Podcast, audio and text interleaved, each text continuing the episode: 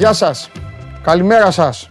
Καλώς ήρθατε σε άλλο ένα σώμα Gone Live. Είμαι ο Παντελής Διαμαντόπουλος και αυτή εδώ που βλέπετε είναι καυτή έδρα του Σπόρ 24. Αρχίστε σιγά σιγά να μαζεύεστε. Τρίτη σήμερα. Η πιο άχρηστη μέρα, λέγανε παλιά οι δημοσιογράφοι, λέγανε ότι είναι η πιο άχρηστη μέρα της εβδομάδας. Ε, εντάξει. Με τον καιρό άλλαξαν αυτά. Αυτά τα λέγανε προ Champions League, προ εκτείναξης της τεχνολογίας, ακόμη και στα δικά μας τα οικόπεδα, ενώ σε εφημερίδες, ραδιόφωνα, τηλεοράσεις και όλα τα υπόλοιπα. Και τώρα η Τρίτη έχει γίνει και αυτή μία ημέρα σημαντική. Παρακολουθείτε τη μοναδική καθημερινή αθλητική εκπομπή που καταπιάνεται με ό,τι αξίζει και δεν χαρίζεται πουθενά και σε κανέναν. Είμαστε σε αριθμούς Μουντιάλ. Χθες είχαμε και το παιχνίδι του μπάσκετ Ολυμπιακός κέρδισε τον Παναθηναϊκό 68-66. Έχουμε να πούμε πάρα πολλά για αυτό.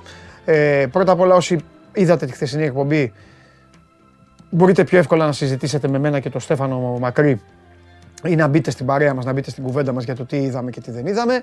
Χρωστάμε ΑΕΚ, όχι χρωστάμε, έχουμε θέματα ΑΕΚ περί μεταγραφών, σας το είχα προαναγγείλει από χθες, που σημαίνει ότι οι αεκτζίδες σήμερα μπορούν να μπαίνουν στο Instagram του Sport24 και εκεί που λέει ένα σχόλιο ή μια ερώτηση στον Παντελή μπορεί να τη στέλνουν και θα τη συζητήσουμε. Σήμερα αφιερωμένο αυτό μόνο στους φίλους της ε, ΑΕΚ, άλλη φορά για τους άλλους.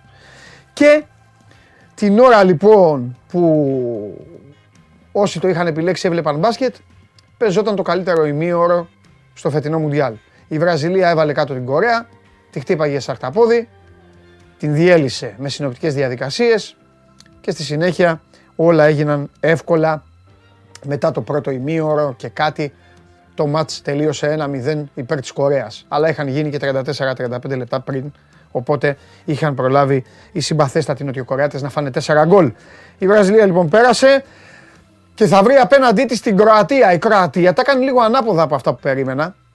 Εγώ περίμενα και χθες σας το έλεγα, θεωρούσα ότι οι Ιάπωνες μπορούν να το πάρουν το εισιτήριο και εντάξει τα πέναλτι πήγε. Όποιος το είχε παίξει δηλαδή αυτό το, το, στοιχηματικά τον άσοχη που έδινε πάνω από ένα 80 μέσα έπεσε. Αλλά εγώ, ρε παιδιά, περίμενα ότι μόλις το παιχνίδι πήγαινε ξέρω στο 55-60 θα βάζαν μπροστά τα μηχανάκια οι Ιάπωνες και θα έσκαγαν οι Κοράτες.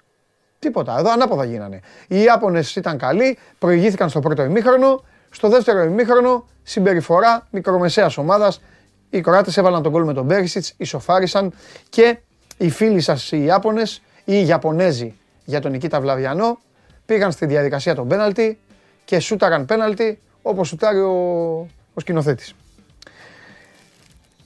Συμπληρώνεται το δέντρο, παρακαλώ να δούμε το δέντρο και μετά θα καθίσω. Την ώρα που θα μου βάλετε full screen κύριε σκηνοθέτα το δέντρο, θα με δει ο κόσμος μετά στη θέση μου. Θα το εκμεταλλευτώ. Αυτό λοιπόν είναι το δέντρο το οποίο λατρεύουμε όλοι και βλέπουμε εδώ με τις ομάδες, με τα ονοματάκια τους και με τις σημεούλες τους. Τι μένει; Η κάτω δεξιά πλευρά για να πάμε στους 8. Τα ζευγάρια όπως έχουν σχηματιστεί. Μετά από το τερτύπι της ε, Ισπανίας, ε, η οποία εγώ δεν πάω να λέτε ότι θέλετε, εγώ πιστεύω ότι οι Ισπανοί το διάλεξαν να πάνε εκεί. Το αν θα το πληρώσουν ή όχι, αυτό θα το δούμε, γιατί κανονικά οι Ισπανοί ήταν τώρα στην πλευρά της Βραζιλίας. Εν πάση περιπτώσει, Αγγλία, Γαλλία, Ολλανδία, Αργεντινή, Κροατία, Βραζιλία και απομένει να μάθουμε το άλλο ζευγάρι για τους τελικούς, το οποίο θα προκύψει από τα σημερινά παιχνίδια. Και τα σημερινά παιχνίδια είναι πάρα πολύ απλά. Στις 5 η ώρα το Μαρόκο θα αντιμετωπίσει τους α, Ισπανούς και η Πορτογαλία θα παίξει με την Ελβετία. Πριν πάω να τα συζητήσω όλα αυτά με τον Τζάρλι, σας υπενθυμίζω ότι η εκπομπή είναι ολοζώντανη στο κανάλι του Sport 24 στο YouTube. Μπορείτε να μπείτε, μπορείτε να κάνετε εγγραφή, μπορείτε να κάνετε like, μπορείτε να κάνετε ό,τι γουστάρετε και ό,τι αγαπάτε. Εδώ ούτως ή άλλως, εμείς και εσείς μια παρέα είμαστε για να περνάμε καλά. Οι ιδέοι πάντα μαζί μας και σήμερα τον Brad που προσφέρει ολοκληρωμένες λύσεις για αντλίες θερμότητας με εξειδικευμένες προτάσεις για τα σπίτια μας και πάμε να μιλήσουμε με τον Τσάρλι. Δεν χρειάζεται να μου δώσετε το, ε, το, το filler, δεν χρειάζεται. Ε, δώστε μου κατευθείαν ε, τον Τσάρλι κύριε σκηνοθέτη. για να μιλήσω μαζί του. Τελευταία φορά μιλήσαμε στην Game Night πριν από λίγες ώρες. Οπότε μετά την καλησπέρα καληνύχτα, τώρα θα έχουμε και την καλημέρα. Νάτος ο φίλος μου. Νάτος. Τι κάνεις; Δεν βγάλατε σήμα. Σε ευνηδίασα, ναι, σε ευνηδίασα. Έκανα ένα κόλπο κι εγώ. Λοιπόν, χθες μιλήσαμε μπασκετικά. Δεν ήθελα να παρέμβω και να, να χαλάσω ξαφνικά έτσι. Πετάχτηκε και ο, ο Παραθυράκιας πετάχτηκε για να μιλήσει για Μουντιάλ. Έχουμε όλη την ευκαιρία και την άνεση να τα πούμε τώρα δυο μας. Όπως ευνηδιάστηκες εσύ, έτσι με ευνηδίασαν και εμένα οι Ιάπωνες ρε παιδί μου. Χθες δεν τα είπαμε. Περίμενα όλο αυτό το σκηνικό να γίνει ανάποδα. Το είχα φανταστεί στο μυαλό μου και είχα πει εδώ στον κόσμο ότι το άσο χ, το οποίο έκατσε βέβαια, η διπλή ευκαιρία ήταν πολύ θελκτικό. Ε, και ε, το διάβαζα το παιχνίδι, Τσάρλι μου, ότι όσο θα περνάει η ώρα, θα ανάβει για μάχα Σουζούκι, Καβασάκι και όλα αυτά και οι άλλοι θα βγάζουν μαζούτ. Ναι. Οι Κροάτες όμως, που είναι πολύ πιο μπαλωμένοι από τους Ιάπωνες, έβγαλαν σθένος. Τους παραδέχτω με τους Κροάτες. Δεν τους δίνω καμία πιθανότητα τώρα. Καμία. Δηλαδή δεν ξέρω, ε, δεν ξέρω πόσες ελπίδες μπορείς να τους δώσεις εσύ. Εγώ δεν τους δίνω καμία. Παρ' όλα αυτά όμως, για να μείνουμε στο χθεσινό, ήταν μαγιά που άντεξαν. Και να σου πω και κάτι. Είναι η φιναλίστ του προηγούμενου Μουντιάλ. Θα φύγουν με έναν αποκλεισμό από τη Βραζιλία και είναι όλα καλά στο Ζάγκρεμπ. Κανείς δεν μπορεί να τους πει τίποτα. Η λογική λέει ότι αυτό που πέτυχαν ήταν με τους Ιάπωνες σαν τον ταβάνι των δυνατοτήτων τους. Ναι. Και να, φτάσουν, να περάσουν μια νοκάουτ φάση, ναι. να φτάσουν στα πρώτα Μιλάμε για την πιο γερασμένη ομάδα που έχει εμφανιστεί από τον τελικά Μουντιάλ. Ναι. Τα λέει όλα από μόνο του. Ναι.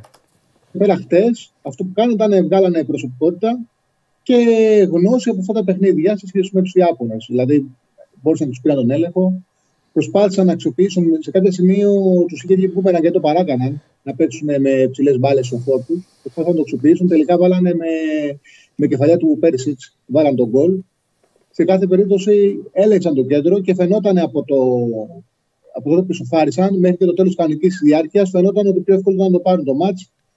Θεωρώ ότι στην παράταση φάνηκε η κούραση δεν άντεξαν και τα βαριά κορμιά, δεν άντεξαν και οι βαριά κορμιά. Οι μεγάλες ηλικία παίκτες έπρεπε να γίνουν αλλαγή. Βγήκε ο Μόντριτς. Uh-huh. Κάπου στο τέλος έκατσε το παιχνίδι στην ισοπαλία και πήγε στα πέναλτι. Όπου οι Κροάτες γιατί τη ερχόμενη φορά πήραν την πρόκληση. Ναι. Είναι μια εκπληκτική γενιά όπου έχουν, φτάσανε στο απόγειό τους στο προηγούμενο Μουντιάλ, πήγαν στον ε, τελικό και νομίζω ότι δείξαν, δηλαδή, ενώ κανείς θα έλεγε ότι στην επόμενη διοργάνωση, έχοντας μεγαλώσει ακόμα τέσσερα χρόνια, θα σηκώσει τα χέρια ψηλά. Τεσσερισμίση.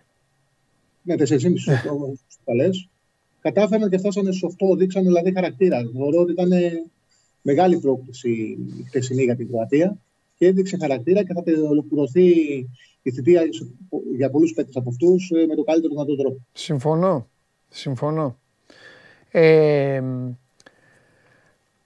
και είναι μεγάλο τώρα το, το να δούμε το, την επόμενη σελίδα, ε, όπου εδώ μάλλον υπάρχει μια διαφορετικότητα. Τι θέλω να πω. Ε, αν μου πεις πώς περιμένεις οι Ιάπωνες στην επόμενη διοργάνωση, θα σου πω ίδιους. Δηλαδή, αν μου πεις πώς περιμένεις οι Ιάπωνες σε 10 χρόνια, θα σου πω ίδιους. Άλλοι θα είναι, αλλά το ίδιο θα παίζουν. Δεν ναι, πιστεύω, ναι. ναι, δεν πιστεύω ότι η Ιαπωνία, ρε παιδί μου, μπορεί να ξετρελάνει, να αποκτήσει ξαφνικά ποδοσφαιρίλα, αλλά σίγουρα θα δουλεύει στις αντοχές της, σίγουρα θα δουλεύει σε αυτό το μηχανισμό. Η Κροατία είναι το θέμα τι μπορεί να κάνει τώρα για να γυρίσει στη σελίδα. Γιατί ξέρεις, οι ευρωπαϊκές ομάδες. Μπορούμε να το πούμε αυτό ακόμη και για τη δική μας, την εθνική. Στηρίζονται πάρα πολύ στις γενιές. Παρά στο εργοστάσιο. Εσύ καταλαβαίνεις ναι, αυτό που ναι, λέω, το λέω και για τον κόσμο. Δηλαδή θεωρώ ότι το ποδόσφαιρο της Ιαπωνίας είναι εργοστασιακό. Τελειώσαν αυτοί, πάει ο Μιναμίνο, θα έρθει ο, ο Διαμαντόπουλος ο Ιάπωνας. Θα έρθει ο Τσάρλι ο Ιάπωνας, θα συνεχίσουν. Τρέξιμο, μερική κατοχή, αλλαγή θέσεων, ταχύτητα, πίεση, τέλος, τελεία.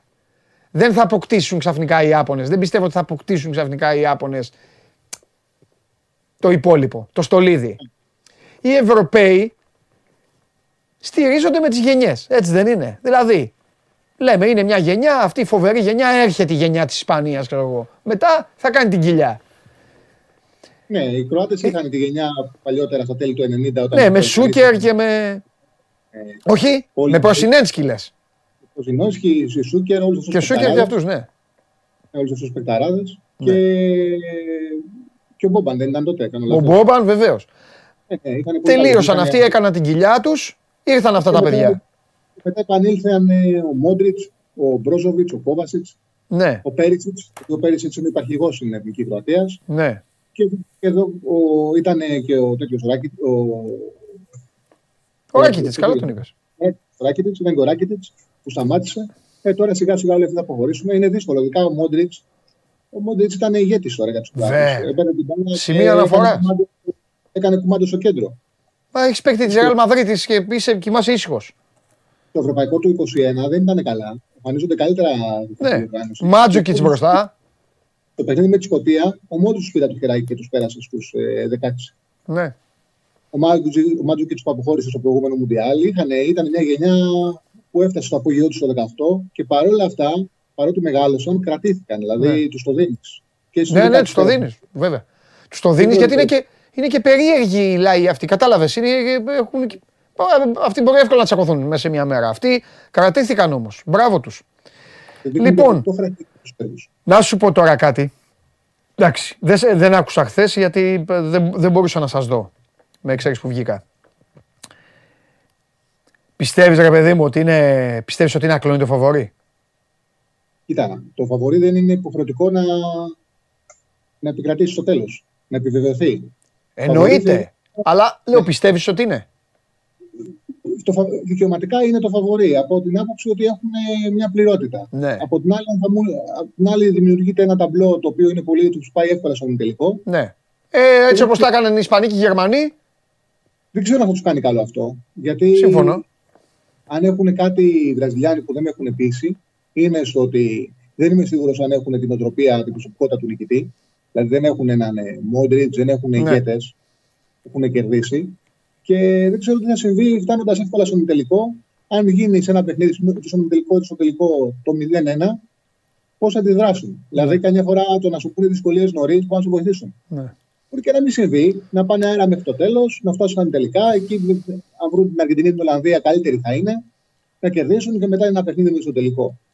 Εντάξει, έχουν ένα βατός δρόμο, δηλαδή να καταλάβει ο κόσμος. Περιμέναμε, είτε η Ρου- θα μπορούσε να ήταν λογικά η Ουρουγουάη δεύτερη, ακόμα και η Πορτογαλία δεύτερη Έτσι. από τον όμιλο και να τους βρούνε στους 16. Έτσι. Και μετά όλοι υπολογίζαμε τον πρώτο από τον όμιλο της Ισπανίας και της Γερμανίας. Το έλεγα, το έλεγα στον Καλονά προηγουμένως. Δεν ξέρω άμα συμφωνείς. Ότι ανεξαρτήτως τι έγινε, δεν αλλάζει τίποτα. Κανείς δεν μπορεί να στερήσει από τους Νοτιοκορεάτες την, ε, την παρουσία τους. Αλλά όταν καθόμαστε και φωνάζουμε και λέμε εγώ δηλαδή και λέω όχι ρε οι μεγάλοι να περνάνε, οι σκληροί να περνάνε ε, έχει να κάνει ακριβώς με αυτό γιατί ε, το, έχω συζη- το έχουμε συζητήσει και μαζί. Αυτές οι ωραίες, οι, τα ωραία μπιμπελό ομάδες οι οποίες κάνουν την έκπληξη και εντυπωσιάζουν στους ομίλους μόλις περνάνε στα νοκάουτ οι περισσότερες πιθανότητες είναι να φάνε ένα χαστούκι και να σηκωθούν να φύγουν. Τι εννοώ με αυτό; Δεν υπήρχε περίπτωση η Ουρουγουάη να είχε φάει 4 γκολ στο 30. Καμία. Θα δεχτώ ότι θα έχει αποκλειστεί. Βρε, θα δεχτώ ότι. ε, ότι αλλά θα είχε δει παιχνίδι, ρε παιδί μου. Θα είχε δει ε, ξύλο, θα είχε δει, κατάλαβες. Θα είχες... Ναι, ναι. Επίκαιρο. Εντάξει, τώρα αυτό που είδαμε ήταν μια ωραία παράσταση της Βραζιλίας. Ναι, Είδα, είδαμε ένα παιχνίδι που μέχρι το 36 που φυσικά σου έφερνε μνήμες από το παρελθόν. ναι. Ήταν ωραίο γιατί ξέρεις οι Βραζιλιάνοι για να πετύχουν δεν είναι να το κατακτήσουν. Ναι. Θα πρέπει να έχουν δείξει και ωραίο ποδόσφαιρο. Και νομίζω ότι βάλανε ένα πικ στο ότι παίζουμε ωραία μπάλα. Ναι. Είμαστε η Βραζιλία, είμαστε κάτι το διαφορετικό. Και τώρα πιο άνετα πάνε να το κατακτήσουν. Και κουβαλάνε και. Νομίζω ότι αυτή η γενιά κουβαλάει την εφτάρα της Γερμανίας Ε, Πάντα είναι. οι Γερμανοί, οι Γερμανοί λέω, οι Βραζιλιάνοι έχουν μια ιδιοτροπία και μια ιδιομορφία και το γνωρίζεις. Έχουν αυτό το πάθος με το ποδόσφαιρο και χρεώνουν πάντα τις εθνικές τους ομάδες είτε στην επιτυχία είτε στην αποτυχία. Αν δείτε την ταινία του Πελέ, η ταινία του Πελέ ξεκινάει με τον Πελέ να είναι πιτσιρικάς, να είναι μικρός και Ναι, όλοι οι δηλαδή- Βραζιλιάνοι στις φαβέλες, στα καφενεία να κλαίνε γιατί για να μάθει και ο κόσμος Τσάρλι στη Βραζιλία δεν θεωρούν το μεγαλύτερο χτύπημα της ιστορίας τους την 7 από τους Γερμανούς. Αυτό που ποτέ δεν ξεχνάνε οι Βραζιλιάνοι είναι ότι πήγαν 200.000 κόσμος, το διανοείσαι, 200.000 στο Μαρακανά και τους πήρε η Ουρουγουάη το Μουντιάλ εκεί μέσα. Έτσι ναι. ξεκινάει και η ταινία του Πελέ με αυτό. Ναι, ναι και μετά δείχνει ότι έχουν το βραχνά και τι θα κάνουμε και πώς θα το κάνουμε και μαζεύει τους διεθνείς και δεν θέλει τον Καρίντσα γιατί είναι κολπάκιας και δεν βάζει τον Πελέ και παίζουν άλλοι και γίνεται όλη αυτή η ιστορία και ο Γκαρίντσα του λέει του Πελέ έλα εδώ να κάνουμε τα κόλπα μας. Ε, νομίζω ότι αυτή η γενιά τώρα που παρακολουθούμε τις έχουν φορτώσει λίγο οι Βραζιλιάνοι την εφτάρα από τους Γερμανούς. Μα άμα ιστορικά δεν αλλάζει τίποτα σε αυτό που, σε αυτό που δείχνει η ταινία ε, του Πελέ, σε αυτό δηλαδή που συνέβαινε όταν ο Πελέ πήγε να παίξει Μουντιάλ, το 58, το 62, το 70, ναι. αυτό που συνεχίζει και την ναι. δεκαετία του 80. Στη συνέχεια, με αυτό που συμβαίνει σήμερα. Η Βραζιλία είναι μια ομάδα η οποία ε, ε, ε είναι στο, στην εξή λεπτή κλωστή. Το ότι πρέπει να ακολουθεί στο σύγχρονο ποδόσφαιρο, το ευρωπαϊκό ποδόσφαιρο, τις τακτικές, το οποίο στο τέλο φέρνει τίτλους και υπάρχει ανάγκη μέσα σε αυτό να μπουν τα βραζιλιάνικα στοιχεία, να μπει το ελκυστικό ποδόσφαιρο, να μπει η σάμπα, να μπει το ποδόσφαιρο που, παίζουν, ε, που παίζεται στις φαβέλε, το ποδόσφαιρο που κυλάει στρέμμα τους. Το ναι. ποδόσφαιρο που μαθαίνουν συνάμου. Είναι αυτό το λεπτό στοιχείο, όπου η λεπτή γραμμή, όπου λες ποιος θα κυριαρχήσει. Εγώ θυμίζω είχαν πάει στο τουρνουά που το χάσαμε στου 16, που ήταν της Ιταλίας στο 90, με έναν προποντή ο οποίος του έλεγε τέρμα θα παίξουμε καθαρά ευρωπαϊκά. Είχε χάσει το 82, χάσαν το 86 και το 90, ναι. είπαν θα παίξουμε καθαρά ευρωπαϊκά, τα αφήνουμε όλα στην άκρη. Πέρασαν πρώτου στου ομίλους, βρήκανε σαν τύπους στην ε, Αργεντινή, κάνανε μόνο αυτό το μάτι που παίξανε καλά και αποκλειστήκανε. Αλλά ήταν κάτι το οποίο παραδοσιακά το έχουν. Έχουν αυτή τη συζήτηση. Θα ναι. παίξουμε μπάλα ή θα πάμε για την ουσία. Όταν τα καταφέρνουν, τα καταφέρνουν όταν μπορούν και το συνδυάζουν κάπως. Αυτό δείξανε χτες. Ναι. Δηλαδή χτες κάνανε ένα τικ στο ότι είμαστε Βραζιλία, έχουμε το DNA μας, παίζουμε ελκυστικό ποδόσφαιρο, μπορούμε να δώσουμε στη διοργάνωση κάτι διαφορετικό. Το οποίο είναι ένα από αυτά που πρέπει να πετύχουν σε ένα τουρνουά. Και το πέτυχαν. Τώρα πιο απελευθερωμένοι θα πάνε να το πάρουν. Έχουν ακόμα έναν εύκολο θεωρητικά πάντα το άτυπαλό με την Κροατία, γιατί είναι πιο αργή, δεν να τους αντιμετωπίσουν. Πάνε, λογικά θα πάνε στους τέσσερις. Μπάλα είναι, έχουμε δει πολλά, αλλά λογικά οι Βραζιλιάνοι θα πάνε στους τέσσερις. Ναι, ναι, ναι. Νομίζω ότι που λέει στο φάντασμα της Εφτάρας θα το μπορούσε να το Ναι, ναι, ναι. Αισθάνονται. Ε, κοίταξε να δεις. Η μόνιμα αυτή η ομάδα είναι η μοναδική ομάδα. Είναι η μοναδική ομάδα, είτε την υποστηρίζουν είτε δεν την υποστηρίζουν, η μοναδική ομάδα η οποία χρωστάει στον εαυτό της. Ναι. Είναι η μοναδική ομάδα η οποία νιώθει ότι χρωστάει στον εαυτό της. Αυτό δεν το νιώθει καμία άλλη. Ούτε οι Αργεντινοί τώρα που έχουν βγει οι, μεσο, οι μεσολάτριδες και μας έχουν ζαλίσει, ούτε ναι, ούτε καμία. Ούτε η Ιταλία. Καλά, οι Ιταλοί δεν χαμπαριάζουν. Ε. Σου λένε η Ιταλία θα αποκλειστεί, θα σε κοπανίσει ένα από τα δύο. Δεν τους ενδιαφέρει. Οι Ευρωπαίοι, οι Ευρωπαίοι γενικά δεν, δεν έχουν και αυτούς τους συναισθηματισμούς. Η δε Αγγλία, για να το προλάβω, γιατί μπορεί να πει κάποιος τηλεθεατής, ναι, καλά, και οι Άγγλοι δεν το αισθάνονται. Οι Άγγλοι όχι. Οι Άγγλοι έχουν ένα άλλο είδος. Οι Άγγλοι πιστεύουν και το δεχόμαστε εμείς, δεν έχω ξέρω εσύ Τσάρλι, ότι είναι το άθλημα, οι ίδιοι είναι το άθλημα, σου λένε εγώ το πρωτόπαιξα, εγώ το έκανα, εγώ το διέδωσα, έχω το καλύτερο πρωτάθλημα του κόσμου, ε, δεν γίνεται να πηγαίνω και με καλές εθνικές ομάδες και να τρώω πάντα χαστούκια. Είναι κάτι άλλο. Αυτοί που πιστεύουν ότι χρωστάνε στον εαυτό τους είναι μονίμως αυτοί οι άνθρωποι. Ναι. Και γι' αυτό είναι και ακραία τα συναισθήματα και, και όλο αυτό που βγάζουν στη χαρά και στη λύπη. Και γενικά όποιο κάτσει ακούσει οι παίκτες θα μιλάνε για την ευθύνη τη δουλειά, ή ντοκιματέρ, ή συνεντεύξεις τους, μιλάνε συνέχεια για πίεση. Δηλαδή αυτό που λες είναι το πιο κρίσιμο, το ότι πώς αποβάλουν πάνω τους στην Εφτάρα, κάτι το οποίο δεν μπορούσαν να το διαχειριστούν στο προηγούμενο Μουντιάλ. Δηλαδή με το Βέλγιο φάγανε ένα γκολ το φάγανε μόνοι τους και μετά τους πλάκωσε. Έτσι, έτσι. Δεν να Έχουν μεγάλη πίεση. Έτσι. Εντάξει. Θα βρούμε θα τους κάνει καλό το εύκολο μονοπάτι, αν θα τους. Ε, έτσι, έτσι. Δεν περίμενα, ναι, δεν περίμενα ποτέ τον εαυτό μου, επειδή είμαι εναντίον. Είμαι εναντί, πάντα ήμουν στο ποδόσφαιρο εναντίον της μοδοκατάστασης. Τσάρλι μου, δεν περίμενα τον εαυτό μου ότι θα, τον, ότι θα ερχόταν ένα Μουντιάλ και θα συμπαθούσα τόσο πολύ τη Βραζιλία. Ναι. Καταλαβέ. Τους βλέπω, ναι. ίσως είναι όλο αυτό που τραβάει ο Νεϊμάρ. Το λέγαμε τις προάλλες. Όλοι είναι θεοί και ο Νεϊμάρ ο Κακομοίρης είναι Ελλάδα να σου έχουμε καρπαζιές. Εσύ φταίεις για όλα. Είναι αυτός που χτυπάει, αυτός που κάνει. Που ναι. Πέσει με τους αστράγαλους συνέχεια. Έτσι. Μπράβο στον προπονητή που έβαλε τον τρίτο τερματοφύλακα χθες και έβγαλε τον Άλισον στο 78. του έδωσε, έδωσε και σε αυτόν τη χαρά του Μουντιάλ γιατί σου λέει δεν ξέρω αν θα ξανά έχω την ευκαιρία. Και του είχε ανοίξει το ρόστερ με το Καμερούν, οπότε αυτός ήταν που δεν είχε παίξει που του έδωσε την ευκαιρία να παίξει καθώς. Ναι. Λοιπόν, και θα δούμε. Τώρα από εκεί και πέρα, εντάξει. Είναι ότι ο Κορεάτες νομίζω μια χαρά ήταν. Να το πούμε στον παπά. Ναι. Δεν, δεν πιστεύω ότι. Εγώ νομίζω σε πολύ μεγάλο ρόλο το ότι ήταν ο Μπέντο πρώην προπονητής της Πορτογαλίας. Ναι. Δεν, κάπως, κάπως δεν σκίστηκε η Πορτογαλία. Δεν την πήραζε ποτέ να χάσει, εξασφάλισε την πρώτη θέση. Οπότε έγιναν στι τελευταίε αγωνιστικέ τελευταία αγωνιστική ομίλων έγιναν μαγειρέματα. Συμφωνώ μαζί σου 100%. Όπως, όπως, όπως θέλω να τιμωρηθεί η Ισπανία, πιστεύω ότι η Ισπανία άλλαξε μόνη της ταμπλό. Το Ναι, πιστεύω ναι. αυτό. Δηλαδή, Οι Ισπανοί παίζουν σήμερα και είναι τώρα. αν θες να πάμε θα το στο- θυμούνται οι Γερμανοί όμως αυτό που κάνανε οι Ισπανοί, πιστεύω κάποια στιγμή. Και οι Γερμανοί, ξέρεις, δεν ξεχνάνε. Δύσκολα. Όταν, όταν μπορούν. Οι Ισπανοί έχουν να κερδίσουν από το μάτς με την Κωνσταντίνα, το πρώτο παιχνίδι. Ναι. Δηλαδή έχουν επίσης, κάνουν μια περίεργη διοργάνωση. Ναι. Μπαίνουν στο τουρνουά με εντυπωσιακό τρόπο, ρίχνουν 6 Κωνσταντίνα, λέμε όλοι είναι συνέχεια του Euro και από εκεί με τους, Γερμα... από τους Γερμανούς είναι οι χειρότεροι στο 1-1. Ουσιαστικά από ένα σημείο και μετά παίζουν να κρατήσουν το 1-1 ναι. και αποφασίζουν στο τελευταίο παιχνίδι να διαλέξουν γκρουπ. Καλά κάνανε, όμως έχουν να κερδίσουν από πρώτη αγωνιστική. Και είναι ένα τουρνουά που πρέπει να βρει ρυθμό. Και νομίζω με τον τρόπο που το έχουν διαχειριστεί, ρυθμό δεν έχουν βρει. ναι. Επέλεξαν μία από τις τρεις ομάδες που πήρε 7 βαθμούς στη φάση των ομίλων. Εντάξει, διάλεξαν να μην βρουν τους Βραζιλιάνου 8. Αυτή είναι η πραγματικότητα. Και να περάσουν σήμερα, ίσως να πράξανε σωστά. Όμως έχουν άδειο τουρνουά. Εγώ για το Μαρόκο, εμείς που μιλάμε, θυμάσαι ότι έλεγα από το Copa Africa για το ρόσερ τους. Ε, αποδείχτηκε ευεργετικό που αποκλείστηκαν γιατί διώξαν τον Χαλίτζου, τον Χαλίτζου που δεν έβαζε ζύγια και Μαζραούι που κάνει τι αγωγίε τους. Και κατεβαίνει με ένα ρόσερ, δηλαδή Μαζραούι Χακίμι, στα άκρα δεν έχει καμία ομάδα στη οργάνωση. Είναι το καλύτερο Συμφωνώ. δίδυμα που ήταν. Και πάνω τους, από από πάνω, να είναι ο Μπουφάλ και ο Ζήγε. Και η Νεσυρή κορφή τη επίθεσης, χώραρε και με τον Καναδά. Δεν ξέρω γιατί αυτό που λες έχει δίκιο. Πολλές φορές τα ονόματα παίζουν ρόλο. Γιατί μπορεί να βλέπεις ένα ρόσερ εκπληκτικό, αλλά ξέρουν μέσα τους ότι είναι Μαρόκο. ναι. Όμως, με βάση όσα έχουμε δει στη διοργάνωση, Μμμ. ε, είναι ένα δίκαιο outsider. Είναι ένα σωστό outsider που παίρνοντας μαζί σου και την παράταση, ναι.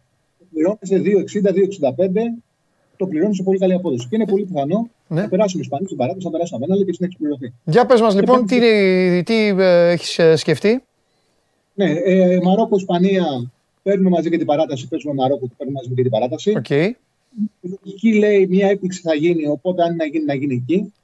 Και από εκεί πέρα, Πορτογαλία-Ελβετία, αυτό που βλέπω είναι ότι οι Ελβετοί έχουν βελτιωθεί επιθετικά με την αλλαγή προπονητή. Μάλιστα. Πήγαν το Γιάννη Είναι καλά ο εμπολό, σκοράρει εύκολα, Ναι. αλλά δείχνονται και πιο εύκολα γκολ από τα προηγούμενα τουρνουά.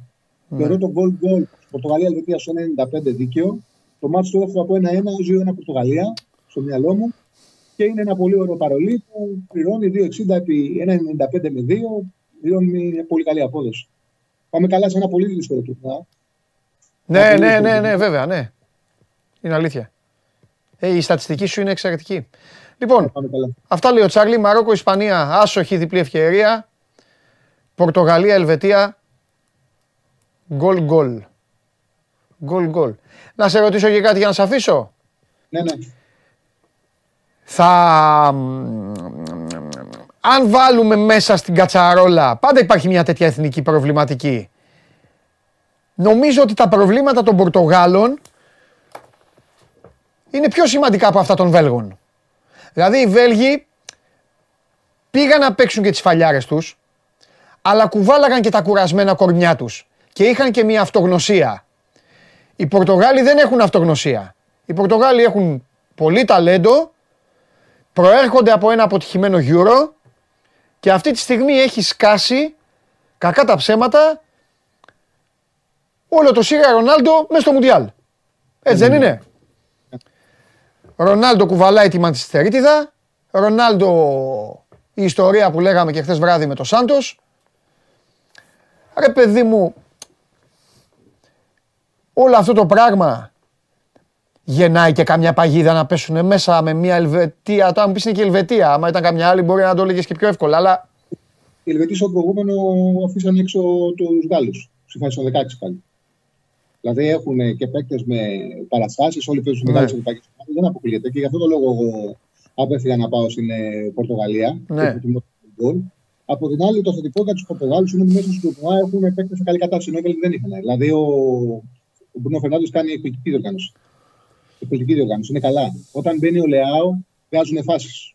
Γίνονται πιο γρήγοροι όταν μπαίνει τον πάγκο ο Λεάο. Έχουν τρόπου βέβαια πληρώνουν το γεγονός ότι το αστέρι τους είναι σε κακή κατάσταση, είναι 37 και δεν καταλαβαίνει, γιατί αυτοί οι παίκτε έχουν πολύ εγωισμό, δεν μπορούν να καταλάβουν στα 37 θε διαχείρισης. Και ότι παίζεις για τη Ρονάλντο. Γιατί πλέον δεν μπορεί να πας σε τελικές. Δηλαδή η Πορτογαλία πληρώνει το Ρονάλντο. Ε, ε, θες να πεις. είναι υποχρεωτικό να το πληρώσει, γιατί ο, ε, ξέρεις, είναι στην φύση των Μουντιάλ. Όποιος να είναι προπονητής, είναι υποχρεωμένος να πάει με το μεγάλο αστέρι μέχρι το τέλος. Αν δεν θες να πας, μην αναλάβεις την εθνική Πορτογαλίας. Θέλουν όλοι να δουν τον Ρονάλντο. Δεν θέλει κανένας να δει τον Σάντος. Προπονητή δεν ενδιαφέρεται αν είναι ο Σάντος, αν είναι οποιοδήποτε. Ενδιαφέρεται να δουν πώς θα τελειώσει ο Ρονάλντο. Ναι. Πρέπει να τελειώσουν με τον Ρονάλντο. Αυτή είναι η μοίρα τους. Όμως είναι και μια πραγματικότητα ότι χρειάζεται καθώς να καταλάβει ότι πρέπει να πάρει μια διαχείριση. Δηλαδή δεν μπορεί να γκρινιάσει να σε βγάζει 75-80, είσαι 37 και δεν πας σε τελική. Δεν είναι εύκολο. Εντάξει, σε βοηθάει η ομάδα, σε βοηθάει ότι πάει καλά ο Φερνάντες, σε βοηθάει ότι όταν μπαίνει ο Λεάο υπάρχει ταχύτητα. Πρέπει και εσύ κάπου να πεις κάλμα, βάλω- έβαλε ένα πέναλτι, να βάλω και, και ένα σεκνό τέρμα και να τελειώσω ωραία.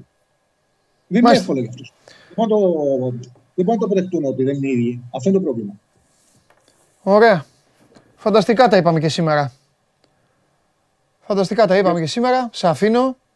Έχουμε καλά νέα, μαθαίνω, ε, καλά νέα δεν έχουμε. Μια χαρά. Μπράβο, άντε φιλιά, θα τα πούμε αύριο. Θα τα πούμε αύριο, άντε αγόρι μου. Έλα, φιλιά. Λοιπόν, η πιο ωραία στιγμή της εκπομπής είναι αυτή, μια έρημη συζήτηση για το Μουντιάλ με τον α, φίλο μου τον Τζάρλι. Και τώρα θα περάσουμε στο επόμενο σκέλος, αλλαγή σελίδας, αλλαγή παιχνιδιού. Και έλα μέσα ρε Στέφανε, έλα μέσα. Έλα μέσα ρε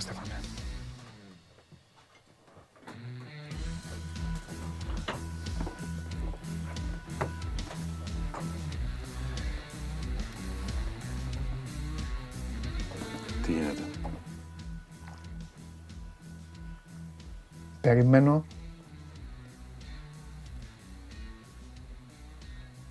να μου πεις εσύ. Δεν παίζανε λέει και χθες. Οι Lakers δεν παίζανε χθες. Δεν Αλλά παίζανε. έπαιζε ο Στέφανος Μακρύς χθες. Ε, βγήκαν μερικά από τα πράγματα που είπαν, πιστεύω ότι βγήκαν στο παιχνίδι. Ναι. Αρκετούτσικα. Σε σκέφτηκα και σε μνημόνευσα. Και χθες βράδυ με το Βεζέγκοφ Williams. Ρε παιδί μου, ξέρεις τι είπα; Ε, είπα ότι... Είπα χθες στα παιδιά ότι ο Βεζέγκοφ θα, είναι λίγο... δε- Δεν θέλω, να το, δεν θέλω να παρεξηγηθεί ο Σύρος Ηλίας. Είναι σε κατάσταση Χάλαντ. Ναι, ναι. Δηλαδή, παίζει City, πίνουμε καφέ. Και λέμε, πω, πω, πόσο θα βάλει αυτός, θα βάλει 2-3, αναλογικά, εντάξει, θα βάλει 28. Πόσο θα βάλει αυτός, ε, θα βάλει, θα βάλει, θα βάλει. Εντάξει, θα έρθει η να- ώρα σου, μην, μην πάει να αγχώνεσαι. γκρεμιστεί, πάει να Ναι, γκρεμιστεί ναι, ναι, μετά πάει λίγο, να ναι. γκρεμιστεί μόνος του. Λοιπόν, ε, ο ο Βεζέγκοφ είναι, είναι σε αυτή την τάξη πραγμάτων αυτή τη στιγμή. Είναι σε τρομερή κατάσταση. Ναι. Και ο Ολυμπιακός έπαιξε καλά, καλά τον Williams. Εντάξει, δεν έχει κερδίσει μόνο από αυτό. Ε, αλλά πώς να σου πω ρε παιδί μου, εγώ, εγώ εντυπωσιάστηκα από τον Παναθηναϊκό από κάποια συγκεκριμένα πράγματα. Θα σου πω τι. Έχει καταφέρει πολύ γρήγορα να γυρίσει τη σελίδα να γυρίσει τη σελίδα ο, ο Ράντονιτς του ίδιου του του εαυτού. Είναι τρομερό.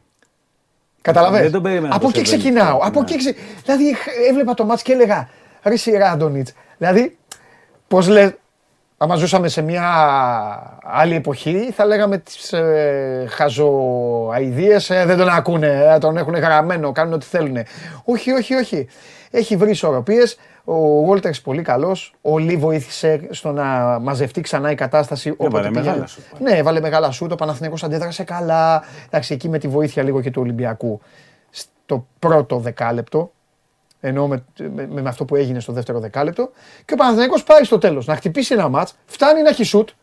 Πάει να χτυπήσει ένα μάτς με Williams. Ο Williams ήταν στους καλύτερους του Ολυμπιακού. Ε, δεν μπορείς να τον πεις κάτι παραπάνω από κακό. Δηλαδή, Ναι, αυτό, αυτό, Ακόμα εντάξει. και το κακός μοιάζει να Ναι. είναι. Με Williams Έτσι κακό όπως έχει παίξει. και με τον Bacon να έχει βάλει 13 και να μην έχει βάλει μετά από το 20 έως το 39 τίποτα. Τίποτα. Τίποτα, τίποτα. Και στο τέλος βάζει 7 πόντους. Ε, ε, σε πήρα λίγο από τα μούτρα. Απ' την άλλη, ο Ολυμπιακός νομίζω ότι με τέτοιο Βεζέγκοφ και από τη στιγμή που όρθωσαν ξανά ανάστημα, εγώ το λέω συνέχεια ότι είναι κλειδιά. Γιατί είναι, είναι αυτοί που βάζουν στο πιάτο και τον μπουρέ. Δεν πάει να φας σκέτη μια Ναι, μπριζόλα. ναι. Θέλεις και το. Ε, θες το side θες και dish, το. ναι. Ναι, ναι, θες λίγο δίπλα. Πάνε και με συνοδευτικό. Θες δίπλα. Και όταν παραγγέλνει λέει και με τι συνοδευτικό. Με πατάτες, με Ακριβώς. πουρέ, με ρύζι. Εκεί Ναι. λοιπόν οι Ολυμπιακοί λένε με συνοδευτικό walk-up και φαλ. Όταν τα συνοδευτικά αυτά εμφανίζονται, τότε το πιάτο ε, νοστιμεύει. Αυτό θέλω να πω είναι το ότι νομίζω ότι αυτή τη φορά ο Μπαρτζόκα τον αδίκησε τον Κάναν. Ο Κάναν ήταν Κάναν στο πρώτο δεκάλεπτο. Εγώ δεν θα τον έβγαζα. Εγώ δεν θα τον έβγαζα τον Κάναν εκεί. Κάνα πλήρωσε. Πλήρωσε τέλος Ναι, για πάμε τώρα. Είναι δύο φάσεις συνεχόμενες που τον μαρκάρει ο Λί και ο Κάνα δεν μπορεί να τον περάσει με τίποτα. Δηλαδή είναι δύο Ναι. σχεδόν κλεψίματα που κολλάει Ναι. η επίθεση. Στη δεύτερη Ναι. είναι που πετάει ένα σουτ προσευχή ο Ναι. Walkup μετά γιατί την πετάει από τα χέρια το Κάναν. Ναι. Εκεί πέρα πήγε σε αυτό που εμπιστεύεται τόσα χρόνια. Εκεί είναι η Πήγε στο Σλούκα. μονομαχία, όπως είχε πει ο Γιάννης Ιωαννίδης για Ναι, Ατρού- Αρτούρια και Rivers. Ατρούια Rivers, κολοτούμπα εναντίον κολοτούμπα. Δηλαδή Τότε. τη στιγμή που κάνει το δεύτερο. Γιατί δεν τον έβγαλε στο πρώτο λάθος τον Κάνα. Όχι ακριβώς λάθος, κακή επίθεση. Όχι, εγώ λέω την αλλαγή που Στη τον δεύτερη- έβγαλε, τον, ε, τον Κάναν, τον έβγαλε η πρώτη φορά που τον Αλλά έβγαλε. στην πρώτη είναι περίοδο, στο στη τέλος, δεύτερη. στο τέλος. Τελειώνει το δεκάλεπτο, έχει παίξει καλά στο δεκάλεπτο. Βάζει τρίποντο Ντόρσεϊ. Συνέχεια ο Τάιλερ είναι πολύ τυχερός που μνημονεύεται συνέχεια τέλος πάντων. Ναι, ναι, ναι. Βάζει τέτοιο τρίποντο. Ξέρεις, παίρνει ψυχολογία γηπέδου. Εκεί, εγώ θα τον ξεκινάει στη δεύτερη περίοδο. Θα του το έδινα. Δεν έχει Βάσει περισμό. φιλοσοφίας. Μετά ο Κάναν το τελείω. rotation Μετά ο της δεύτερης Κάναν. περίοδου είναι. Ναι, Πάντα γίνεται. Δηλαδή ναι. Τώρα πάμε να σχολιάσουμε ένας από του κορυφαίου προπονητέ στην Ευρώπη. Αλλά και με τον μωρέ, Ντόρσεϊ σιγά, το έκανε, το κουβέντα έκανε κάνουμε, αυτό έτσι. βέβαια. Δηλαδή, Ναι. θυμάμαι σκηνικό με τον Ντόρσεϊ με Τζέσσεκα που τα έχει Έτσι. βάλει όλα, Ναι. αλλά είναι η ώρα που πρέπει να πάρει ένα. Ναι, ναι, ναι, ναι, ναι. Και δεν το κάνει μόνο ο κόσμο. Δηλαδή, και ο Ράντονιτς με τη Ζάλγκερη έχει βγάλει. Όχι, με, όχι με τη Ζάλγκερη, στο Άκα που ήταν από τα δύο παιχνίδια. Ναι. Έχει βγάλει τον Μπέικον όταν μοιάζει με τον Χάρντεν. Ναι. Έχει βάλει 10-12 πόντους σε ρί με τη Βιλερμπάν. Και λέει και τώρα αλλαγή. Γιατί Ναι. οι προπονητές πάντα ξέρουν κάτι παραπάνω. Μπορεί έτσι όπως είδε τις ανάλυση του, έπρεπε να πάρουν χρόνο συμμετοχή. Ήταν το σημείο που ήταν ο Λερετζάκη με το Μακίσικ, νομίζω, το μαζί στην Ναι. πεντάδα εκείνη την ώρα. Δεν πήρε πάλι πολλά από το rotation, συμφωνείς; Τίποτα δεν Από πήρε. Πίτερς, από Πολομπόη, Και οι από δύο με Λαρετζάκη, εξήμιση- από, από Μακίσικ. Με 6,5 παίκτες παίξαν και οι δύο. Ναι, ναι, ναι. Η διαφορά είναι ότι πήρε κάτι από τον Κάναν ενώ δεν έπαιρνε. ναι. Αυτή ήταν η διαφορά. Και απλά μέσα στο 6,5 ανέβηκαν πα- περισσότερο ο, ο Φαλ με το walk-up και του έδωσε δυναμική. Δηλαδή, ούτε ο Λούκας είναι πολύ καλός θες. Ναι. Έχει ξεκάθαρο πρόβλημα με την προσέγγιση του Παναθηναϊκού πάνω του. Ναι. Γιατί ο Παναθηναϊκός παίζει πάρα πολύ επιθετικά το Σλούκα. Ναι. Λέγαμε ότι κάνει hedge out, τόσο επιθετικό hedge out δεν κάνει συχνά ο Παναθηναϊκός. Δηλαδή ήθελε να πάρει την μπάλα από πάνω του, αλλά να τον στριμώξει πάρα πολύ. Ναι. Του κρυβεί όλε τι γωνίε. Ο Παπαγιάννης έχει κάνει καταπληκτική δουλειά βγαίνοντας. Ναι.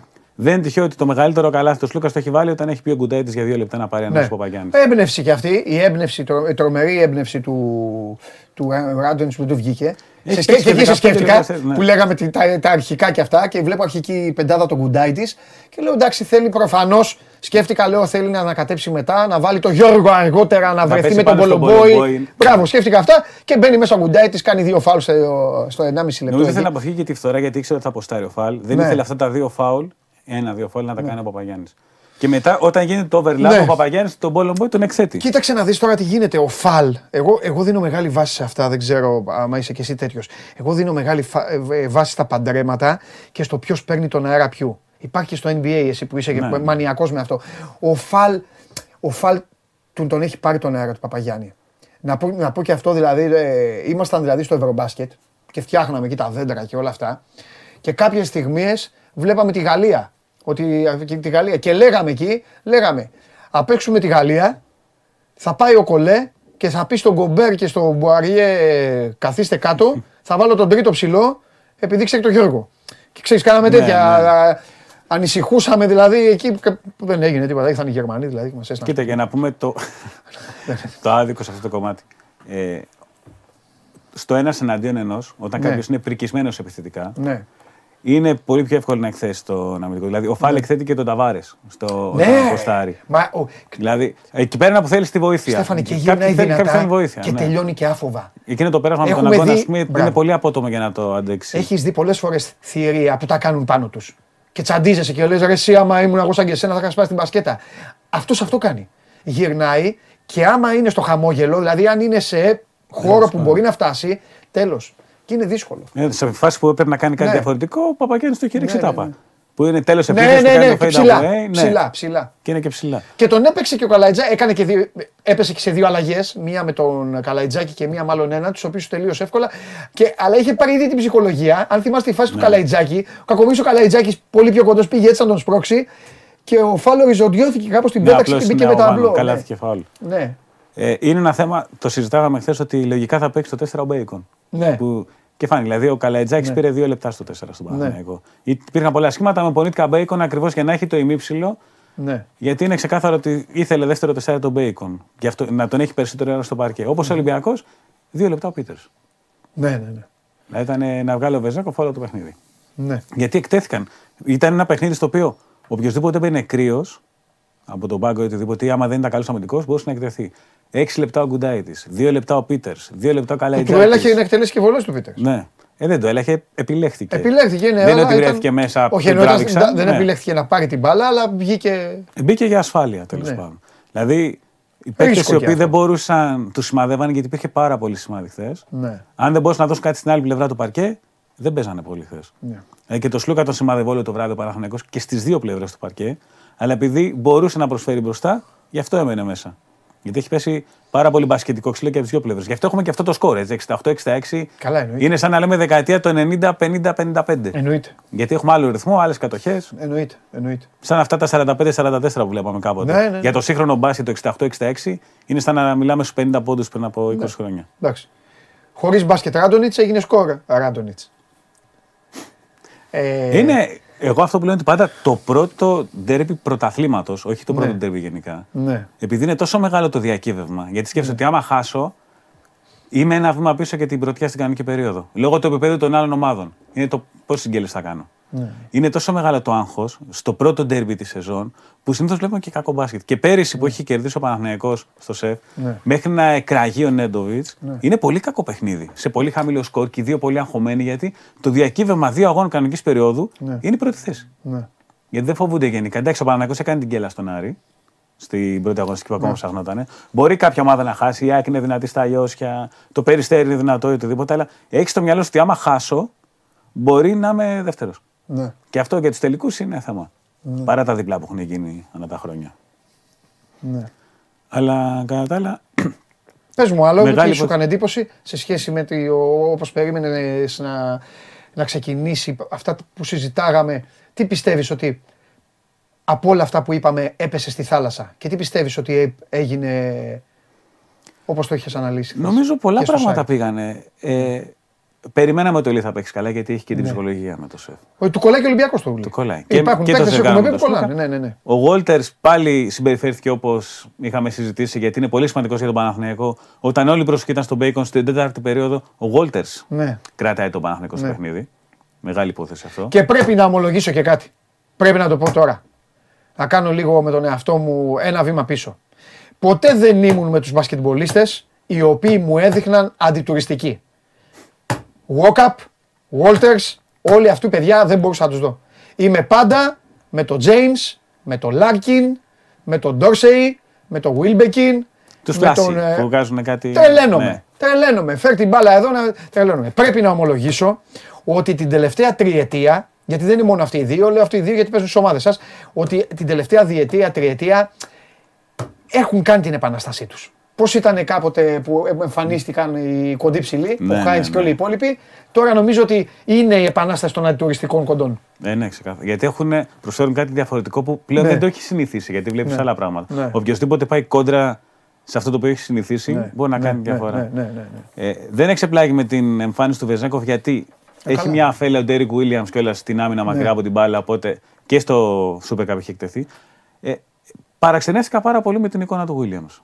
Ναι. Το πόσο εκτός αγώνα ήταν, για να είμαι ειλικρινής. Δηλαδή, καταλαβαίνω τη λογική ότι ο Μπέικον έκανε τη ζημιά. Με τον Bacon, γύρω στον Μπέικον στήθηκε και στην ικανότητά του το ένας εναντίον ενός το μεγαλύτερο μέρος του παιχνιδιού. Ότι ο Λί πήρε μεγάλα σου, το Γόλτερ θα πάρει την μπάλα. Αλλά δεν περίμενα τόσο νόθρο το Williams. Δεν δεν τον είδα τόσο επιθετικό στα rebound γιατί ο Williams σκοράρει και από επιθετικό rebound. Ήταν λίγο. Δεν του πήγε το παιχνίδι. Ήταν Ναι. ξεκάθαρο. Και πρέπει να δώσουμε και ένα ποντάκο, γιατί στο δεύτερο ημίχρονο εμένα προσωπικά μου άρεσε αρκετά, ε, στον Μπονίτκα, ο οποίος άνοιξε το παιχνίδι. Το κάνει αυτό. Το κάνει. Με το όταν Είναι μπήκε ένας στη δεύτερη τίμιος πεντάρα το Πολωνός. συζητάγαμε Ναι, και χθες ναι, ναι. ότι του είχε δώσει τις Άνοιξε. επιλογές. Πήρε, έκανε, πάσαρε. Ε, εντάξει, δεν τον πήγαν. Δεν είναι σωστό. Και δεν υπήρχε παίκτη Δεν να έχει τη κρύψει. ψυχολογία της Πολωνίας. Και με τον Πονίτικα δεν μπορούσε να κρύψεις παίκτη. Ναι. Γιατί υπάρχει αυτή η απειλή. Δηλαδή, ο οποιοδήποτε αμυντικός δεν είναι στο τόπο επίπεδο του ολυμπιακου θα έπρεπε να κρυφτεί σε κάποιο παίκτη. Όταν μπήκε Ναι. ο Παναγιώτης Καλιατζάκης, ο οποίος είναι εξαιρετικός παίκτης, μια χαρά, αλλά στην επίθεση δεν μπαίνει επιθέσεις τέλος πάντων, δεν υπάρχει βάρος πάνω του. Εκεί πέρα θα κρύψεις Ναι. έναν μέτριο αμυντικό. Μην, μην κοιτάμε τώρα τι ρόλο είχε όταν ήταν στη Λιθουανία. Ναι. Τώρα λέμε για το ρόλο σε αυτό το Παναθηναϊκό. Ναι, ναι, έτσι. ναι. Όπως ο Παναθηναϊκός έκρυβε περιέργως, όχι περιέργως, το μέτριο αμυντικό του πάνω στο Μακίση, γιατί αυτός έδινε βοήθεια για να δώσει το σουτ στο Μακίση. Ναι, ναι. Δηλαδή ο Μακίση είχε δύο ελεύθερα τρίποτα γιατί είχε επιλέξει ο Παναθηναϊκός να το Ναι. δώσει. Και στα πλαίσια του μπασκετικού ξύλου που είπες, δεν εκμεταλλεύτηκαν στο ίδιο διάστημα νεκρές στιγμές παικτών τους. Δηλαδή, υπήρχε ένα διάστημα, Στέφανέ μου, από το 24 μέχρι το 28, κάπου εκεί, όπου μιλάγαμε για λάθος το λάθος. Ναι, Και άγχος ωραίο. το άγχος. Και δι- διαφορετικό άγχος. Δηλαδή, Παπα-Νικολάου να του φεύγουν οι μπάλες. Ε, Αυτό ήταν ευθυνδιασμό που τελικά κατέληξε, κατέληξε καλά του Βεζένκοφ, ας πούμε. Ναι, ναι. Ε, τ- σαν παράδειγμα τώρα το λέω γιατί Ναι, είναι ναι, ναι, ναι. πρόχειρα.